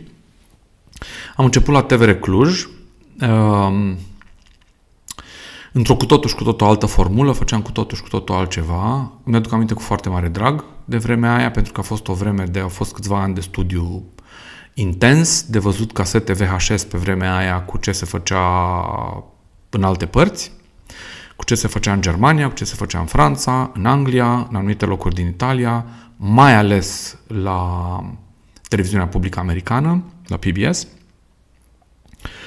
Uh, studiu cu creionul pe hârtie, pur și simplu, studiu în sensul adevărat al termenului. Uh, am început să facem lucrul ăsta pentru că voiam să răspundem într-un fel colegilor de la ProTV care făceau la vremea aia ceva care se numea Povești adevărate, făcuseră, uh, se încheiase cu Povești adevărate. Um, asta a fost o vreme care s-a întâmplat la începutul, la apariția ProTV. A fost acolo un grup de jurnaliști, scenariști, regizori, directori de imagine, oameni foarte interesanți, printre care și concitadinul vostru Florin Iepan, Uh, era un grup foarte interesant, uh, foarte, foarte interesant. Făceau ceva la front, nu mai e o frontieră la ora asta între ceea ce se numește reportaj sau documentar, dar erau povești. Asta erau, erau povești foarte, foarte, foarte bine făcute și de la un moment dat, uh, comercial vorbind, ProTV nu și-a mai permis să facă lucrul ăsta. Uh, și în orice caz, a, a rămas în istorie momentul ăla. Noi ne-am gândit să răspundem într-un fel aceste chestii, uh, să încercăm să facem ceva, odată care răspunde profesional uh, la ceea ce s-a întâmplat în cadrul acestui program care se numea Povești Adevărate, dar pe de altă parte să și răspundem la ce se întâmpla la Pro la vremea aia, Proul fiind o apariție cu totul extraordinară în presa românească și având o contribuție foarte importantă la ce s-a întâmplat în presă și în televiziune, um, Lucrurile, evident, în ani sunt dinamice, s-au întâmplat lucruri și cu TVR, și cu ProTV, și cu alte stații particulare care au ceea ce numim stațiile, stațiile comerciale, în parte, care au apărut. Uh, dar la vremea respectivă, ProTV a lansat lucruri în România, a deschis gustul pentru lucruri în România.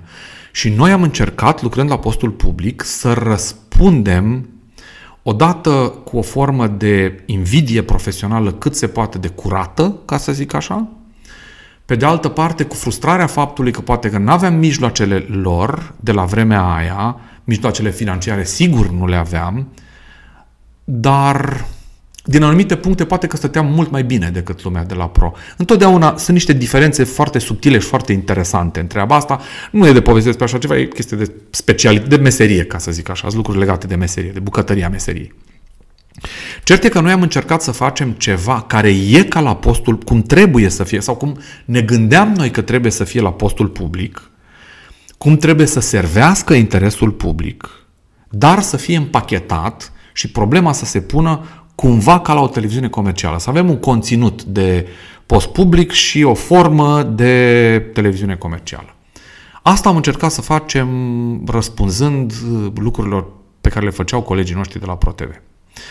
În timp lucrurile s-au modificat, uh, ProTV a luat-o pe drumul lui, uh, TVR a luat-o pe drumul lui, poate că nici unii, nici alții pe drumurile cele mai fericite, dar sunt drumuri firești pe care Nimic nu l-ar fi putut opri pe lumea asta. Sunt drumuri absolut naturale.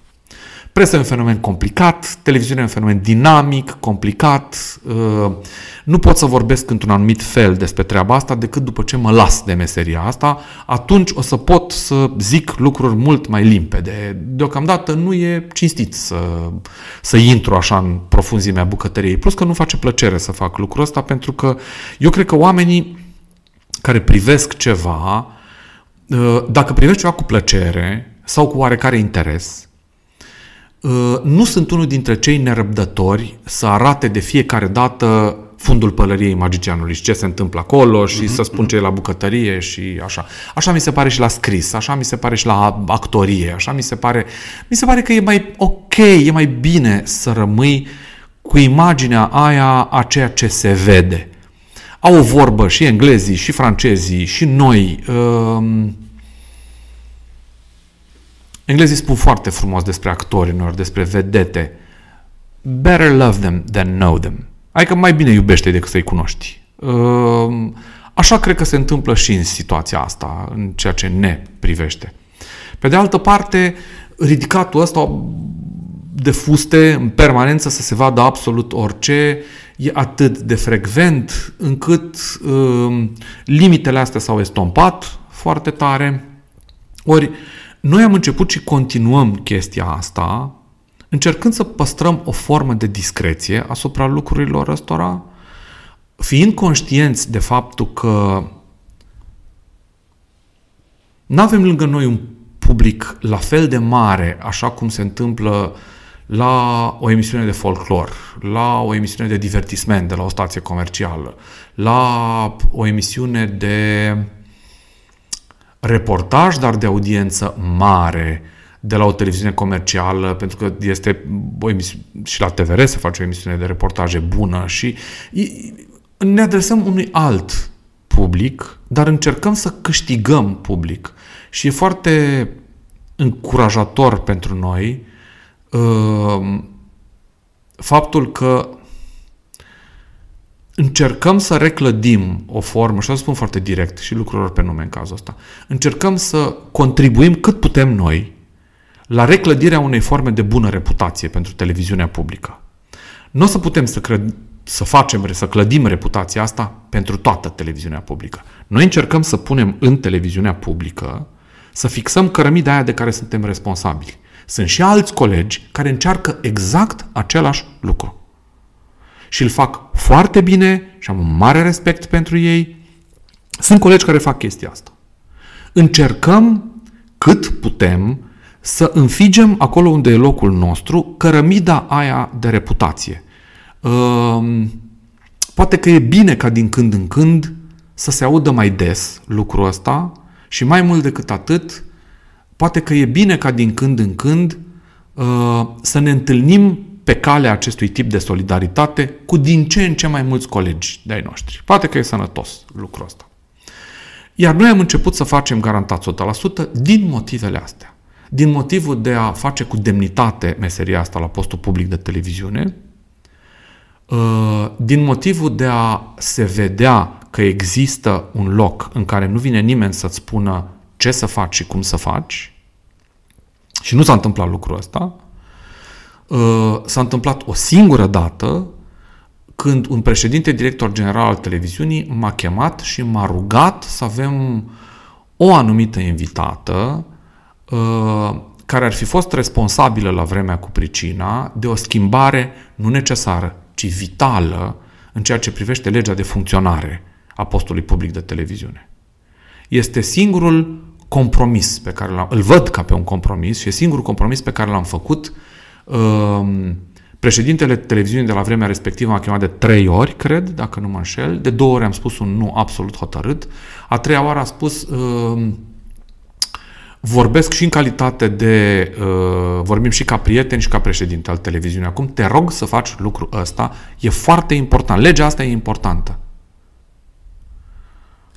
Nu poți să nu reacționezi la lucrul ăsta. În primul rând, e un șef, în al doilea rând este cineva care nu-ți cere să faci ceva împotriva conștiinței, ceea ce ar anula lucrurile categoric, dar nu intră în obiceiul de a primi sugestii din punctul ăsta de vedere. Am făcut un compromis atunci. Era vorba despre legea de funcționare a televiziunii, din nefericire, ea a rămas aceeași și la ora asta. În rest, nu există cineva care să fie venit să fi spus, fă asta, nu e bine că ai spus aia, să nu mai așa ceva, din potrivă.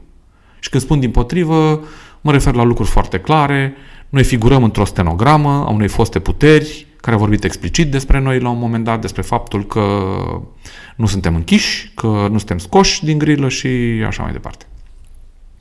Și suntem mândri de chestia asta, pentru că asta înseamnă că nu numai că ne-am făcut datoria, deși e o prostie cât casa ce se vorbește în stenograma cu pricina și o neînțelegere crasă a ceea ce s-a întâmplat acolo, asta e. Um, astea sunt motivele, dar motivul principal este să facem meseria asta cu drag, cu foarte, foarte mare drag. Um, smără, montorul cu care lucrez de o viață mai lungă decât multe căsnicii um, și care mi-e un om foarte drag împreună cu producătorul emisiunii, ca cu Adrian Ionică, noi suntem cei trei cetățeni care pun pe picioare această chestie, cât putem și cum putem. Uh, Smără are o vorbă care e așa. Când ne iese ceva și când tăiem ceva frumos și ne iese ceva bine, el zice, ia zi brenea. Și răspunsul meu este, bă, facem cea mai frumoasă meserie de pe lumea asta și trebuie să mulțumim divinității că facem cea mai frumoasă meserie de pe lumea asta. Și uneori mai facem o încercare și mai facem o tăietură exact. Am citit odată uh, o poveste a lui Tarantino și niște povești despre Tarantino. Franco Nero mi-a povestit în persoană o chestiune despre Tarantino și m-a lovit atât de tare pentru că exact pe limba aia existăm, exact pe limba aia ne exprimăm. Și din când în când, pentru că vorbim uneori ironic bucureștenește, eu și Smără, apelativul fiind Brenea, uh, uneori zicem, hai să mai tăiem o dată Brenea de dragul meseriei astea, hai mai facem o dată aici. Și asta este o vorba lui Tarantino, care spune, îi spune lui Franco Nero și le spune tuturor pe platou, băi, yes, minunată dublă, bă, hai să mai facem una de dragul filmului așa, de dragul artei, hai mai facem una așa, de, că ne place chestia asta. Și câtă vreme există tipul ăsta de atmosferă, câtă vreme colegii care intră în platou atunci când filmăm o emisiune sunt în altă lume, câtă vreme există zâmbete pe buze, câtă vreme există uh, nici nu știu cum să le numesc pe astea, câtă vreme există înfruntări profesionale din categoria hiperasumării, adică hai să facem așa, hai să facem așa, eu sunt foarte fericit că în lumea aia noastră există tipul ăsta de atmosferă, că există dragostea și respectul față de meserie și încercăm să răspundem și noi la treaba asta așa cum putem. Uh, smără făcând multe lucruri care sunt în afara atribuțiilor lui și în afara programului, multe. Uh, Adi făcând lucruri care sunt în afara listei postului și în afara programului, eu făcând lecțiile cât pot de bine, cu toate prostiile pe care le facem câteodată, cu toate erorile pe care le facem câteodată, dar cred că uneori se vede că facem lucrul ăsta cu pasiune și cu interes foarte mare de, față de cum arată. Uneori o rasolim, facem prost. Uh, a da motive pentru chestia asta ar fi o tâmpenie. A căuta scuze pentru chestia asta este o tâmpenie. Când greșim, greșim și cu asta o asta. Când facem prost, facem prost. Scurt. Dar când facem bine, e foarte mișto când facem bine. Te simți foarte bine când faci bine și te umpli de și mai mult drag față de meseria asta și când știi că există un public care simte, vede, duce mai departe lucrurile astea. Când te întâlnești cu oameni tineri care îți spun am crescut cu emisiunea asta și a însemnat ceva pentru mine. Despre asta e vorba, adică nu te simți nici mai mare, nici mai mic, uh, simți că n-a fost în zadar, pentru că e o meserie extrem de evanescentă și de trivială câteodată. E, e ceva care ține de același tip de deșertăciune. E ceva care ține de lucruri neimportante, de nimicuri, de chestii mici. Ele nu sunt așa cum cred unii dintre noi că sunt absolutul lumii, că facem cea mai frumoasă meserie pentru că ai vreun tip de influență, pentru că ești, așa cum spun unii, formator de opinie. Mi se pare o mare tâmpenie să fii formator de opinie. Te adresezi unor oameni care știu să-și formeze opinii de unii singuri, sunt capabili de treaba asta. De ce să le formezi tu o opinie? Ești cineva care le prezintă ceva la care să uită sau nu. Stau sau nu cu chestia aia și cu asta basta. Împărtășesc sau nu ceva cu tine. Iar punctul de referință al acestei emisiuni e o să măsor de acum încolo multe lucruri pe care le spun. Cred că am vorbit suficient despre emisiunea asta. Sunt foarte relaxat în momentul ăsta în care vorbesc cu tine și zic cu relaxare chestia asta, dar nu-mi place să povestesc despre ce e înăuntru acolo și o să încerc să limitez lucrurile astea. Uh, vreau să se vadă ce facem acolo, fără să vorbim despre ce facem acolo. Uh, au trecut 20, aproape 22 de ani. Nu ne-am plictisit deloc să facem chestia asta, din potrivă. La un moment dat, sigur că uh, o să trebuiască să ne oprim. Până când o să trebuiască să ne oprim, rezistăm ca dracu de încăpățânat la chestia asta. Le mulțumim tuturor care și-au celor care și-au rupt dinții încercând să ne dizloce de acolo de unde suntem, pentru că asta ne-a întărit enorm. Le mulțumim partenerilor care ne ajută să facem chestia asta, pentru că garantat 100% este o emisiune care se autofinanțează de mulți ani încoace. Stă pe picioarele ei. Pe picioarele ei.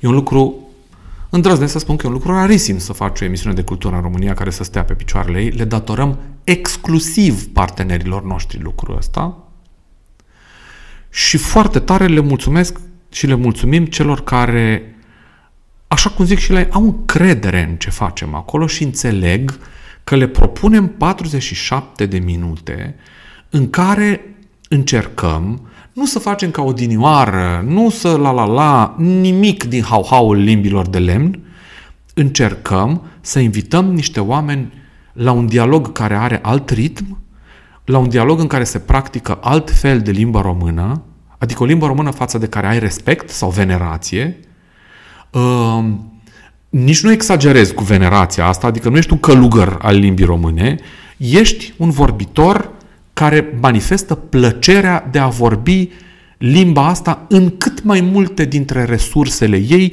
și în cât mai multe dintre locurile ei corecte, ale acceptate, de niște instituții care normează. Limba este o chestiune care se normează. Sunt niște instituții care cu asta se ocupă. Nu sunt întotdeauna îndreptățite în ceea ce fac, dar e ca pe stradă.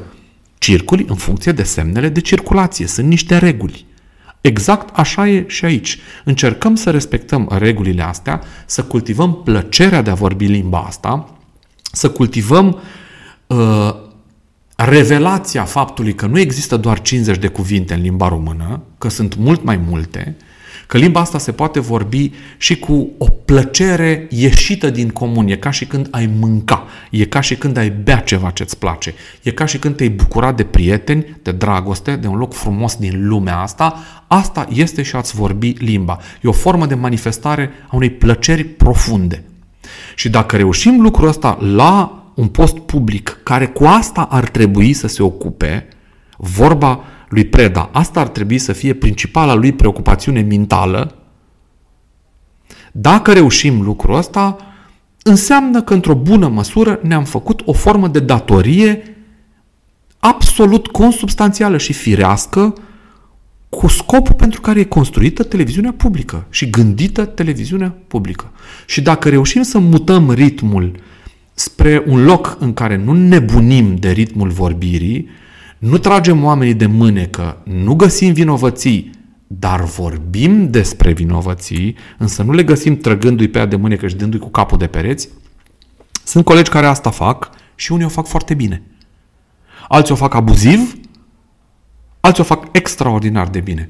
Celor care fac asta cu tragerea de mânecă și cu datul de, cu capul de pereți, la modul figurat, desigur, cei care trag de mânecă în mod profesional sunt oameni cărora le datorăm câteodată nivelul de democrație la care trăim la ora asta în România.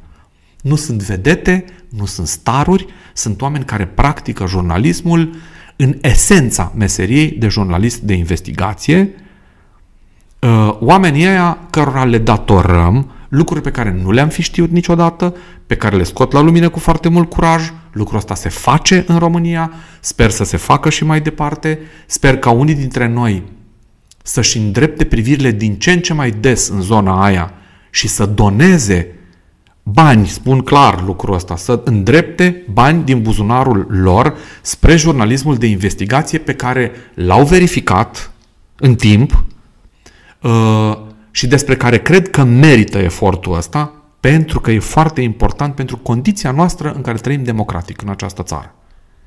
Câtă vreme încercăm să ne facem și noi datoria în zona asta de emisiune culturală, la cât putem și cum putem să facem noi lucrurile, uh, noi suntem foarte mulțumiți, îi respectăm și pe ceilalți care fac lucrurile astea pe altă limbă, în alte zone, iar cu cei care fac altfel nu avem nicio treabă, trăim într-o lume liberă, e loc sub soare pentru toată lumea. Aproape de fiecare dată când mă uit la o emisiune de la, uh, la de-a voastră, uh, simt nevoia să-mi iau vocabularul, să dau cu el de pereți, nu pentru că ar fi sărac, ci pentru că e prăfuit. Pentru că am de prea puține ori uh, ocazia de a purta conversații la acel nivel. Mm-hmm. Uh, și asta este foarte tristă pentru mine și încerc să o schimb așa cum am eu puterea să o schimb. Uh, și una din aceste schimbări, uh, felul în care uh, am ales eu să o fac, e, uh, acest, uh, sunt aceste conversații. Uh, în care vin oameni care mă ajută să dau cu vocabularul de pereți, să-l scutur, să-mi aduc aminte de niște cuvinte, de niște expresii, de niște lucruri pe care nu le-am mai folosit uh-huh. și nu mhm. am mai atins de ele de ceva vreme. Um, și sunt foarte recunoscător pentru chestia mulțumim asta. Mulțumim foarte tare. Și da, pentru asta trebuie să le mulțumim și invitaților. Absolut. Neapărat. Absolut. Noi încercăm să facem o formă de popularizare. Asta încercăm să facem, de fapt să demonstrăm că ceea ce este numim cultură înseamnă absolut orice, realmente orice. Că și știința e cultură, că și igiena e cultură, că și uh, militantismul pentru mediu este cultură, că și militantismul pentru orice altă cauză care construiește ceva este cultură. Uh, să încercăm să arătăm că respectul față de oamenii care sunt diferiți față de noi e o problemă esențială de cultură, egală cu aia cu a te spăla corect. Asta, a, asta înseamnă cultură. Și că de foarte multe ori, indiferent ce ar spune oricine, e ceva la care țin, poți să găsești toate definițiile acestei chestii, că e definiția anglosaxonă a termenului, că e definiția antropologică a termenului, că e definiția nu știu care a termenului. Domne, nu mă interesează ce definiție a termenului este. Cultură este felul de manifestare al unei comunități la un moment dat. Prin urmare, ne interesează tot ce face comunitatea la ora asta. Iar dacă uh, o să vezi, și o să vezi, dacă o să vezi un șofer de tir la garantat 100%, e perfect normal. Dacă o să vezi un cercetător uh, în fizică Uh, de la nu știu ce universitate de pe lumea asta care e român sau e de altă nație, nu e deloc de mirare. Dacă o să vezi un artist de circ, nu e deloc de mirare. Dacă o să vezi un bucătar, nu e deloc de mirare. Dacă o să vezi uh, un etician, nu e deloc de mirare. Dacă o să vezi niște militanți, să nu fie deloc de mirare.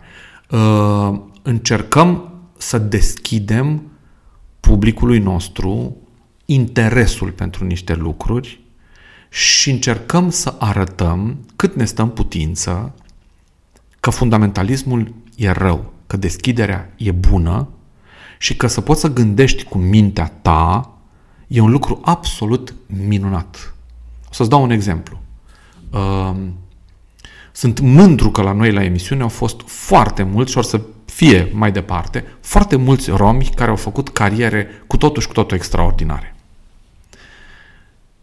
reacția, una dintre reacțiile generale este ăla nu e reprezentativ pentru ăia. E foarte greu să le răspunzi tuturor că exact așa se vorbește și despre noi în Franța, în Anglia, exact. în Germania. Când se vorbește despre un medic de mare performanță de origine română, se spune, da, domnule, e un medic fabulos, dar nu e reprezentativ pentru ăia. I-aș ruga pe cei care vorbesc în felul ăsta să se gândească și la partea asta a lucrurilor. Cum funcționează lucrurile în direcția asta?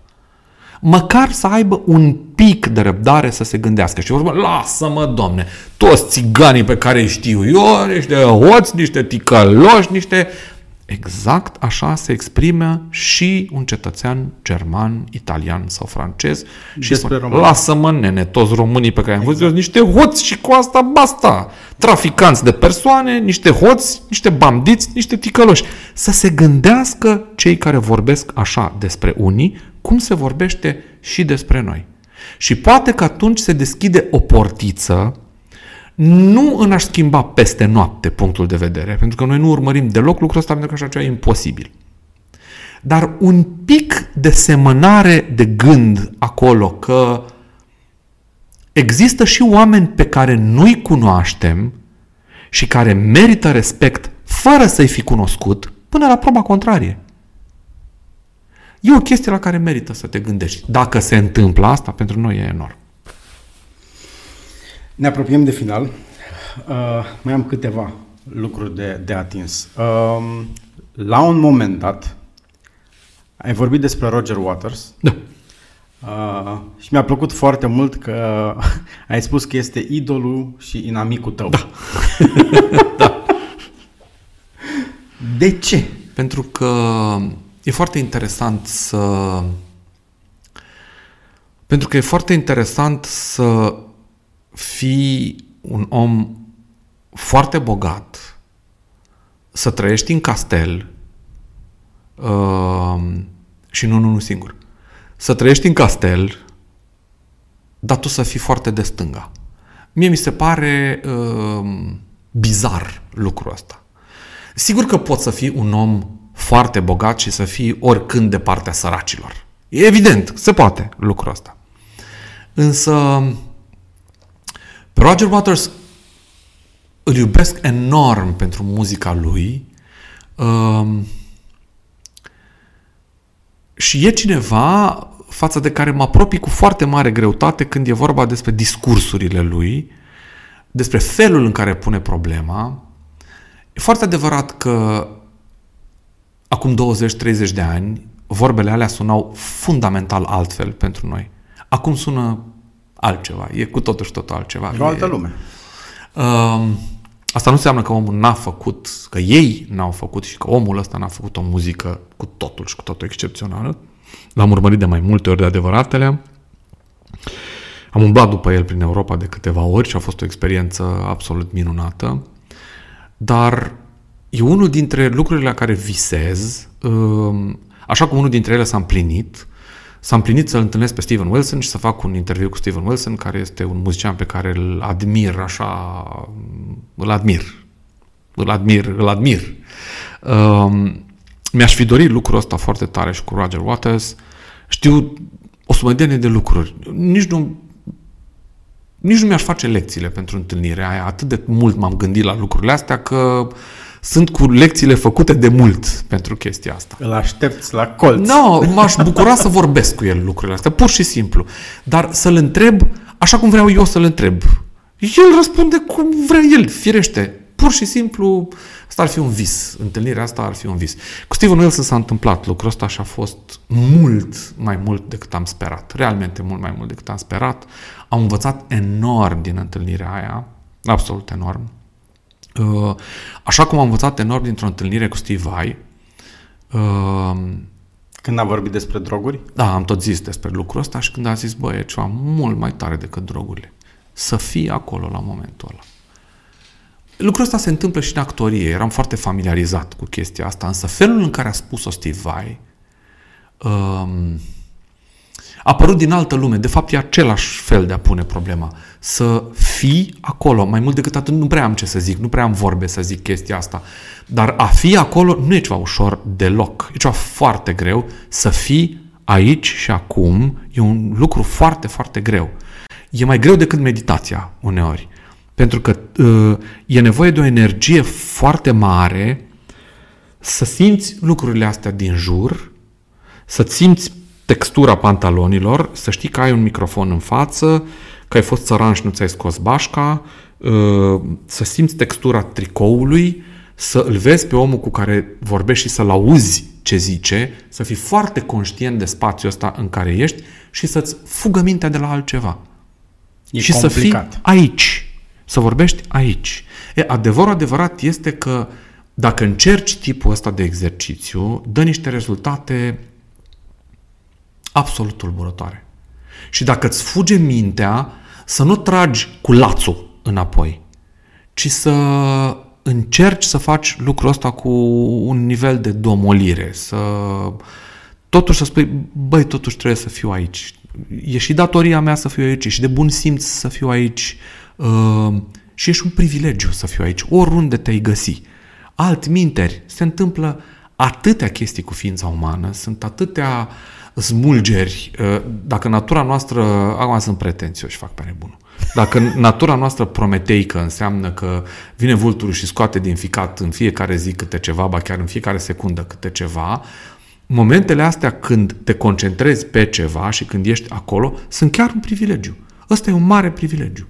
Și în plus, momentele alea nu vor mai veni a doua oară. Așa e. Asta încerc să le spun și prietenilor de la școală. Confortul ăsta nu o să-l mai găsim niciodată. Absolut niciodată. Confortul ăsta de a învăța lucruri în afara oricărui fel de presiune. E ceva ce nu se mai întoarce niciodată. Atmosfera aia cu colegii, lucrurile pe care le scoatem pe gură, lucrurile pe care le descoperim, uh, sunt momente absolut unice care nu se, nimic nu se întoarce vreodată. Dar puful ăla în care stai la școală e ceva superbisim. Cunoașterea e ceva absolut minunat. Să îți bați joc de chestia aia, să o... Poți să și bați joc de ea. Trăim într-o lume liberă, sunt școli vocaționale. Vii pentru că vrei. Nu-ți convine? Asta e viața. Asta e. Dar e un mare privilegiu să plutești în sosul ăla, în, în, în marfa aia, în, în materia aia de cunoaștere, în sens filozofic de data asta, um, să plutești în ea și să te bucuri de faptul că ești împreună, că descoperi lucruri, că ești în preajma celor care au gândit înaintea ta ceva, că absorbi lucrurile alea, că le îmbunătățești cu ceva, că te duci cu mintea mai departe. Um, iartă-mă, dar trăim într-o lume de felul ăsta și e foarte fain. Lumea e bună așa cum e ea și cât e ea. E fain și să scroll, e fain și să mulți fani, e fain și să... Totul e fain. Dar nimic nu se compară cu un moment în care asculți muzică într-o sală de concert, pentru că aia e am tot zis-o în zilele astea, nu știu ce s-a întâmplat așa. Chiar e forma supremă de expresie a ființei umane. Orchestra este cea mai frumoasă formă în care umanitatea există împreună. Orchestra sinfonică. Nu contează de ce nație ești, ce orientare sexuală ai, ce opțiuni în viață ai, ce credințe ai. Ești într-o orchestră sinfonică. Și de fapt este cea mai frumoasă întruchipare a unui grup de oameni care există împreună. Produc muzică. E suprema formă de expresie a ființei umane. Așa e și la școală. Într-o oarecare măsură așa e și la școală. Ești împreună, plutești în materia asta a cunoașterii, te afli în inima unei bucurii profunde, a unui privilegiu. Cum să ratezi așa ceva? E păcat, e pur și simplu păcat. Dar trăiești într-o lume liberă și ai la îndemână întotdeauna alegeri. Închei, uh, inspirat fiind de uh, James Lipton, îl cheamă, mm? uh, care a avut acea emisiune longevivă și el, Inside the Actor Studio, până s-a prăpădit și el. Uh, și el da. a împrumutat de la Bernard Pivot, Bernard da. Pivot, Bernard Pivot, așa, da. uh, un chestionar da. foarte drăguț, care mie mi-a plăcut de fiecare dată și am zis hai să-l, uh, să-l folosesc okay. și eu. Uh, și sunt șapte întrebări, mm-hmm. am mai tăiat-o din ele. Mm-hmm. Care este cuvântul tău preferat?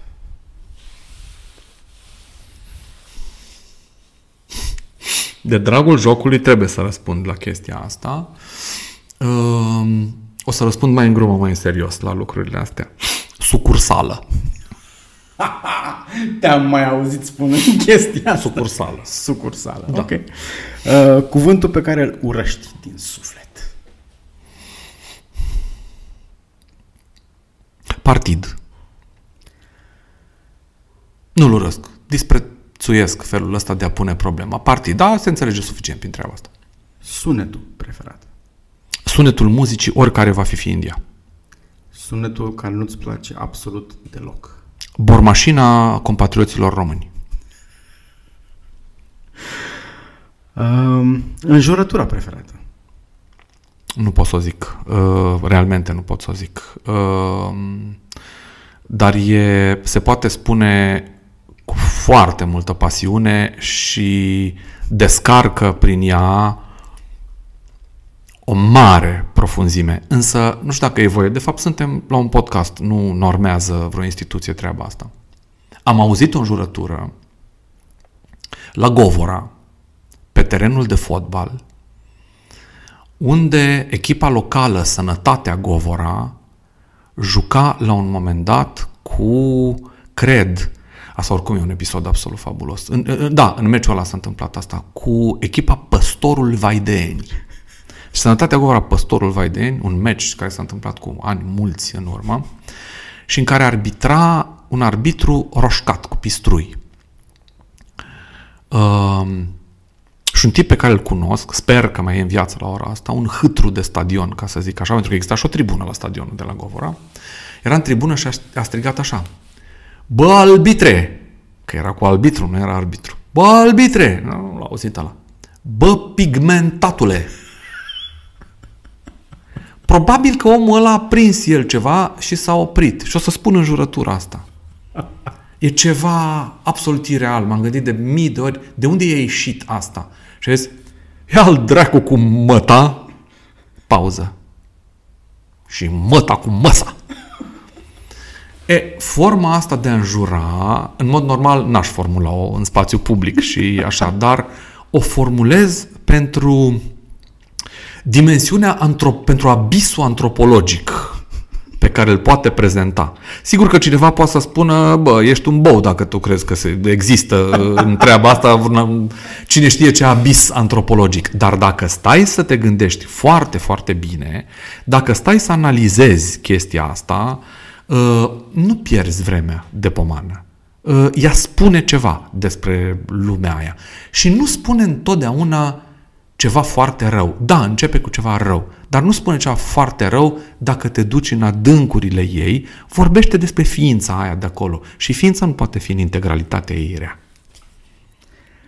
Ce profesie, în afară de cea pe care o ai acum, ți-ar place să încerci? Medicină. Medicină. Uh, dar dacă... Aici nu e vorba de mi-ar plăcea sau nu mi-ar plăcea, nu asta e chestia. Curios.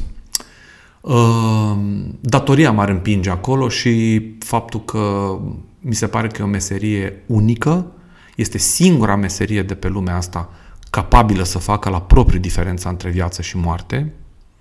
Ehm, Aveți, n-aș vedea asta neapărat uh, cea de-a doua, ca să zic așa, ca pe o meserie. Poate că răspunsul ar fi muzician. Dacă e să spun de la foarte bun început, asta e marea mea nostalgie, e lucru pentru care sufăr și la ora asta. Mi-ar fi plăcut, mi-ar plăcea oricând, dacă ar exista o baghetă magică uh, și aș putea din când în când să le fac pe amândouă, dar nu. Cred că dacă aș putea să aleg, aș alege asta cu muzica. Pur și simplu, fără, fără discuție, aș alege asta cu muzica. Da muzician. Și ultima, dacă raiul există, ce ai vrea să ți se spună în momentul în care intri pe poartă? um, ce aș vrea să mi se spună? Da. Se poate fuma și se poate bea liniștit aici. ok. Mulțumesc frumos. Mulțumesc și eu.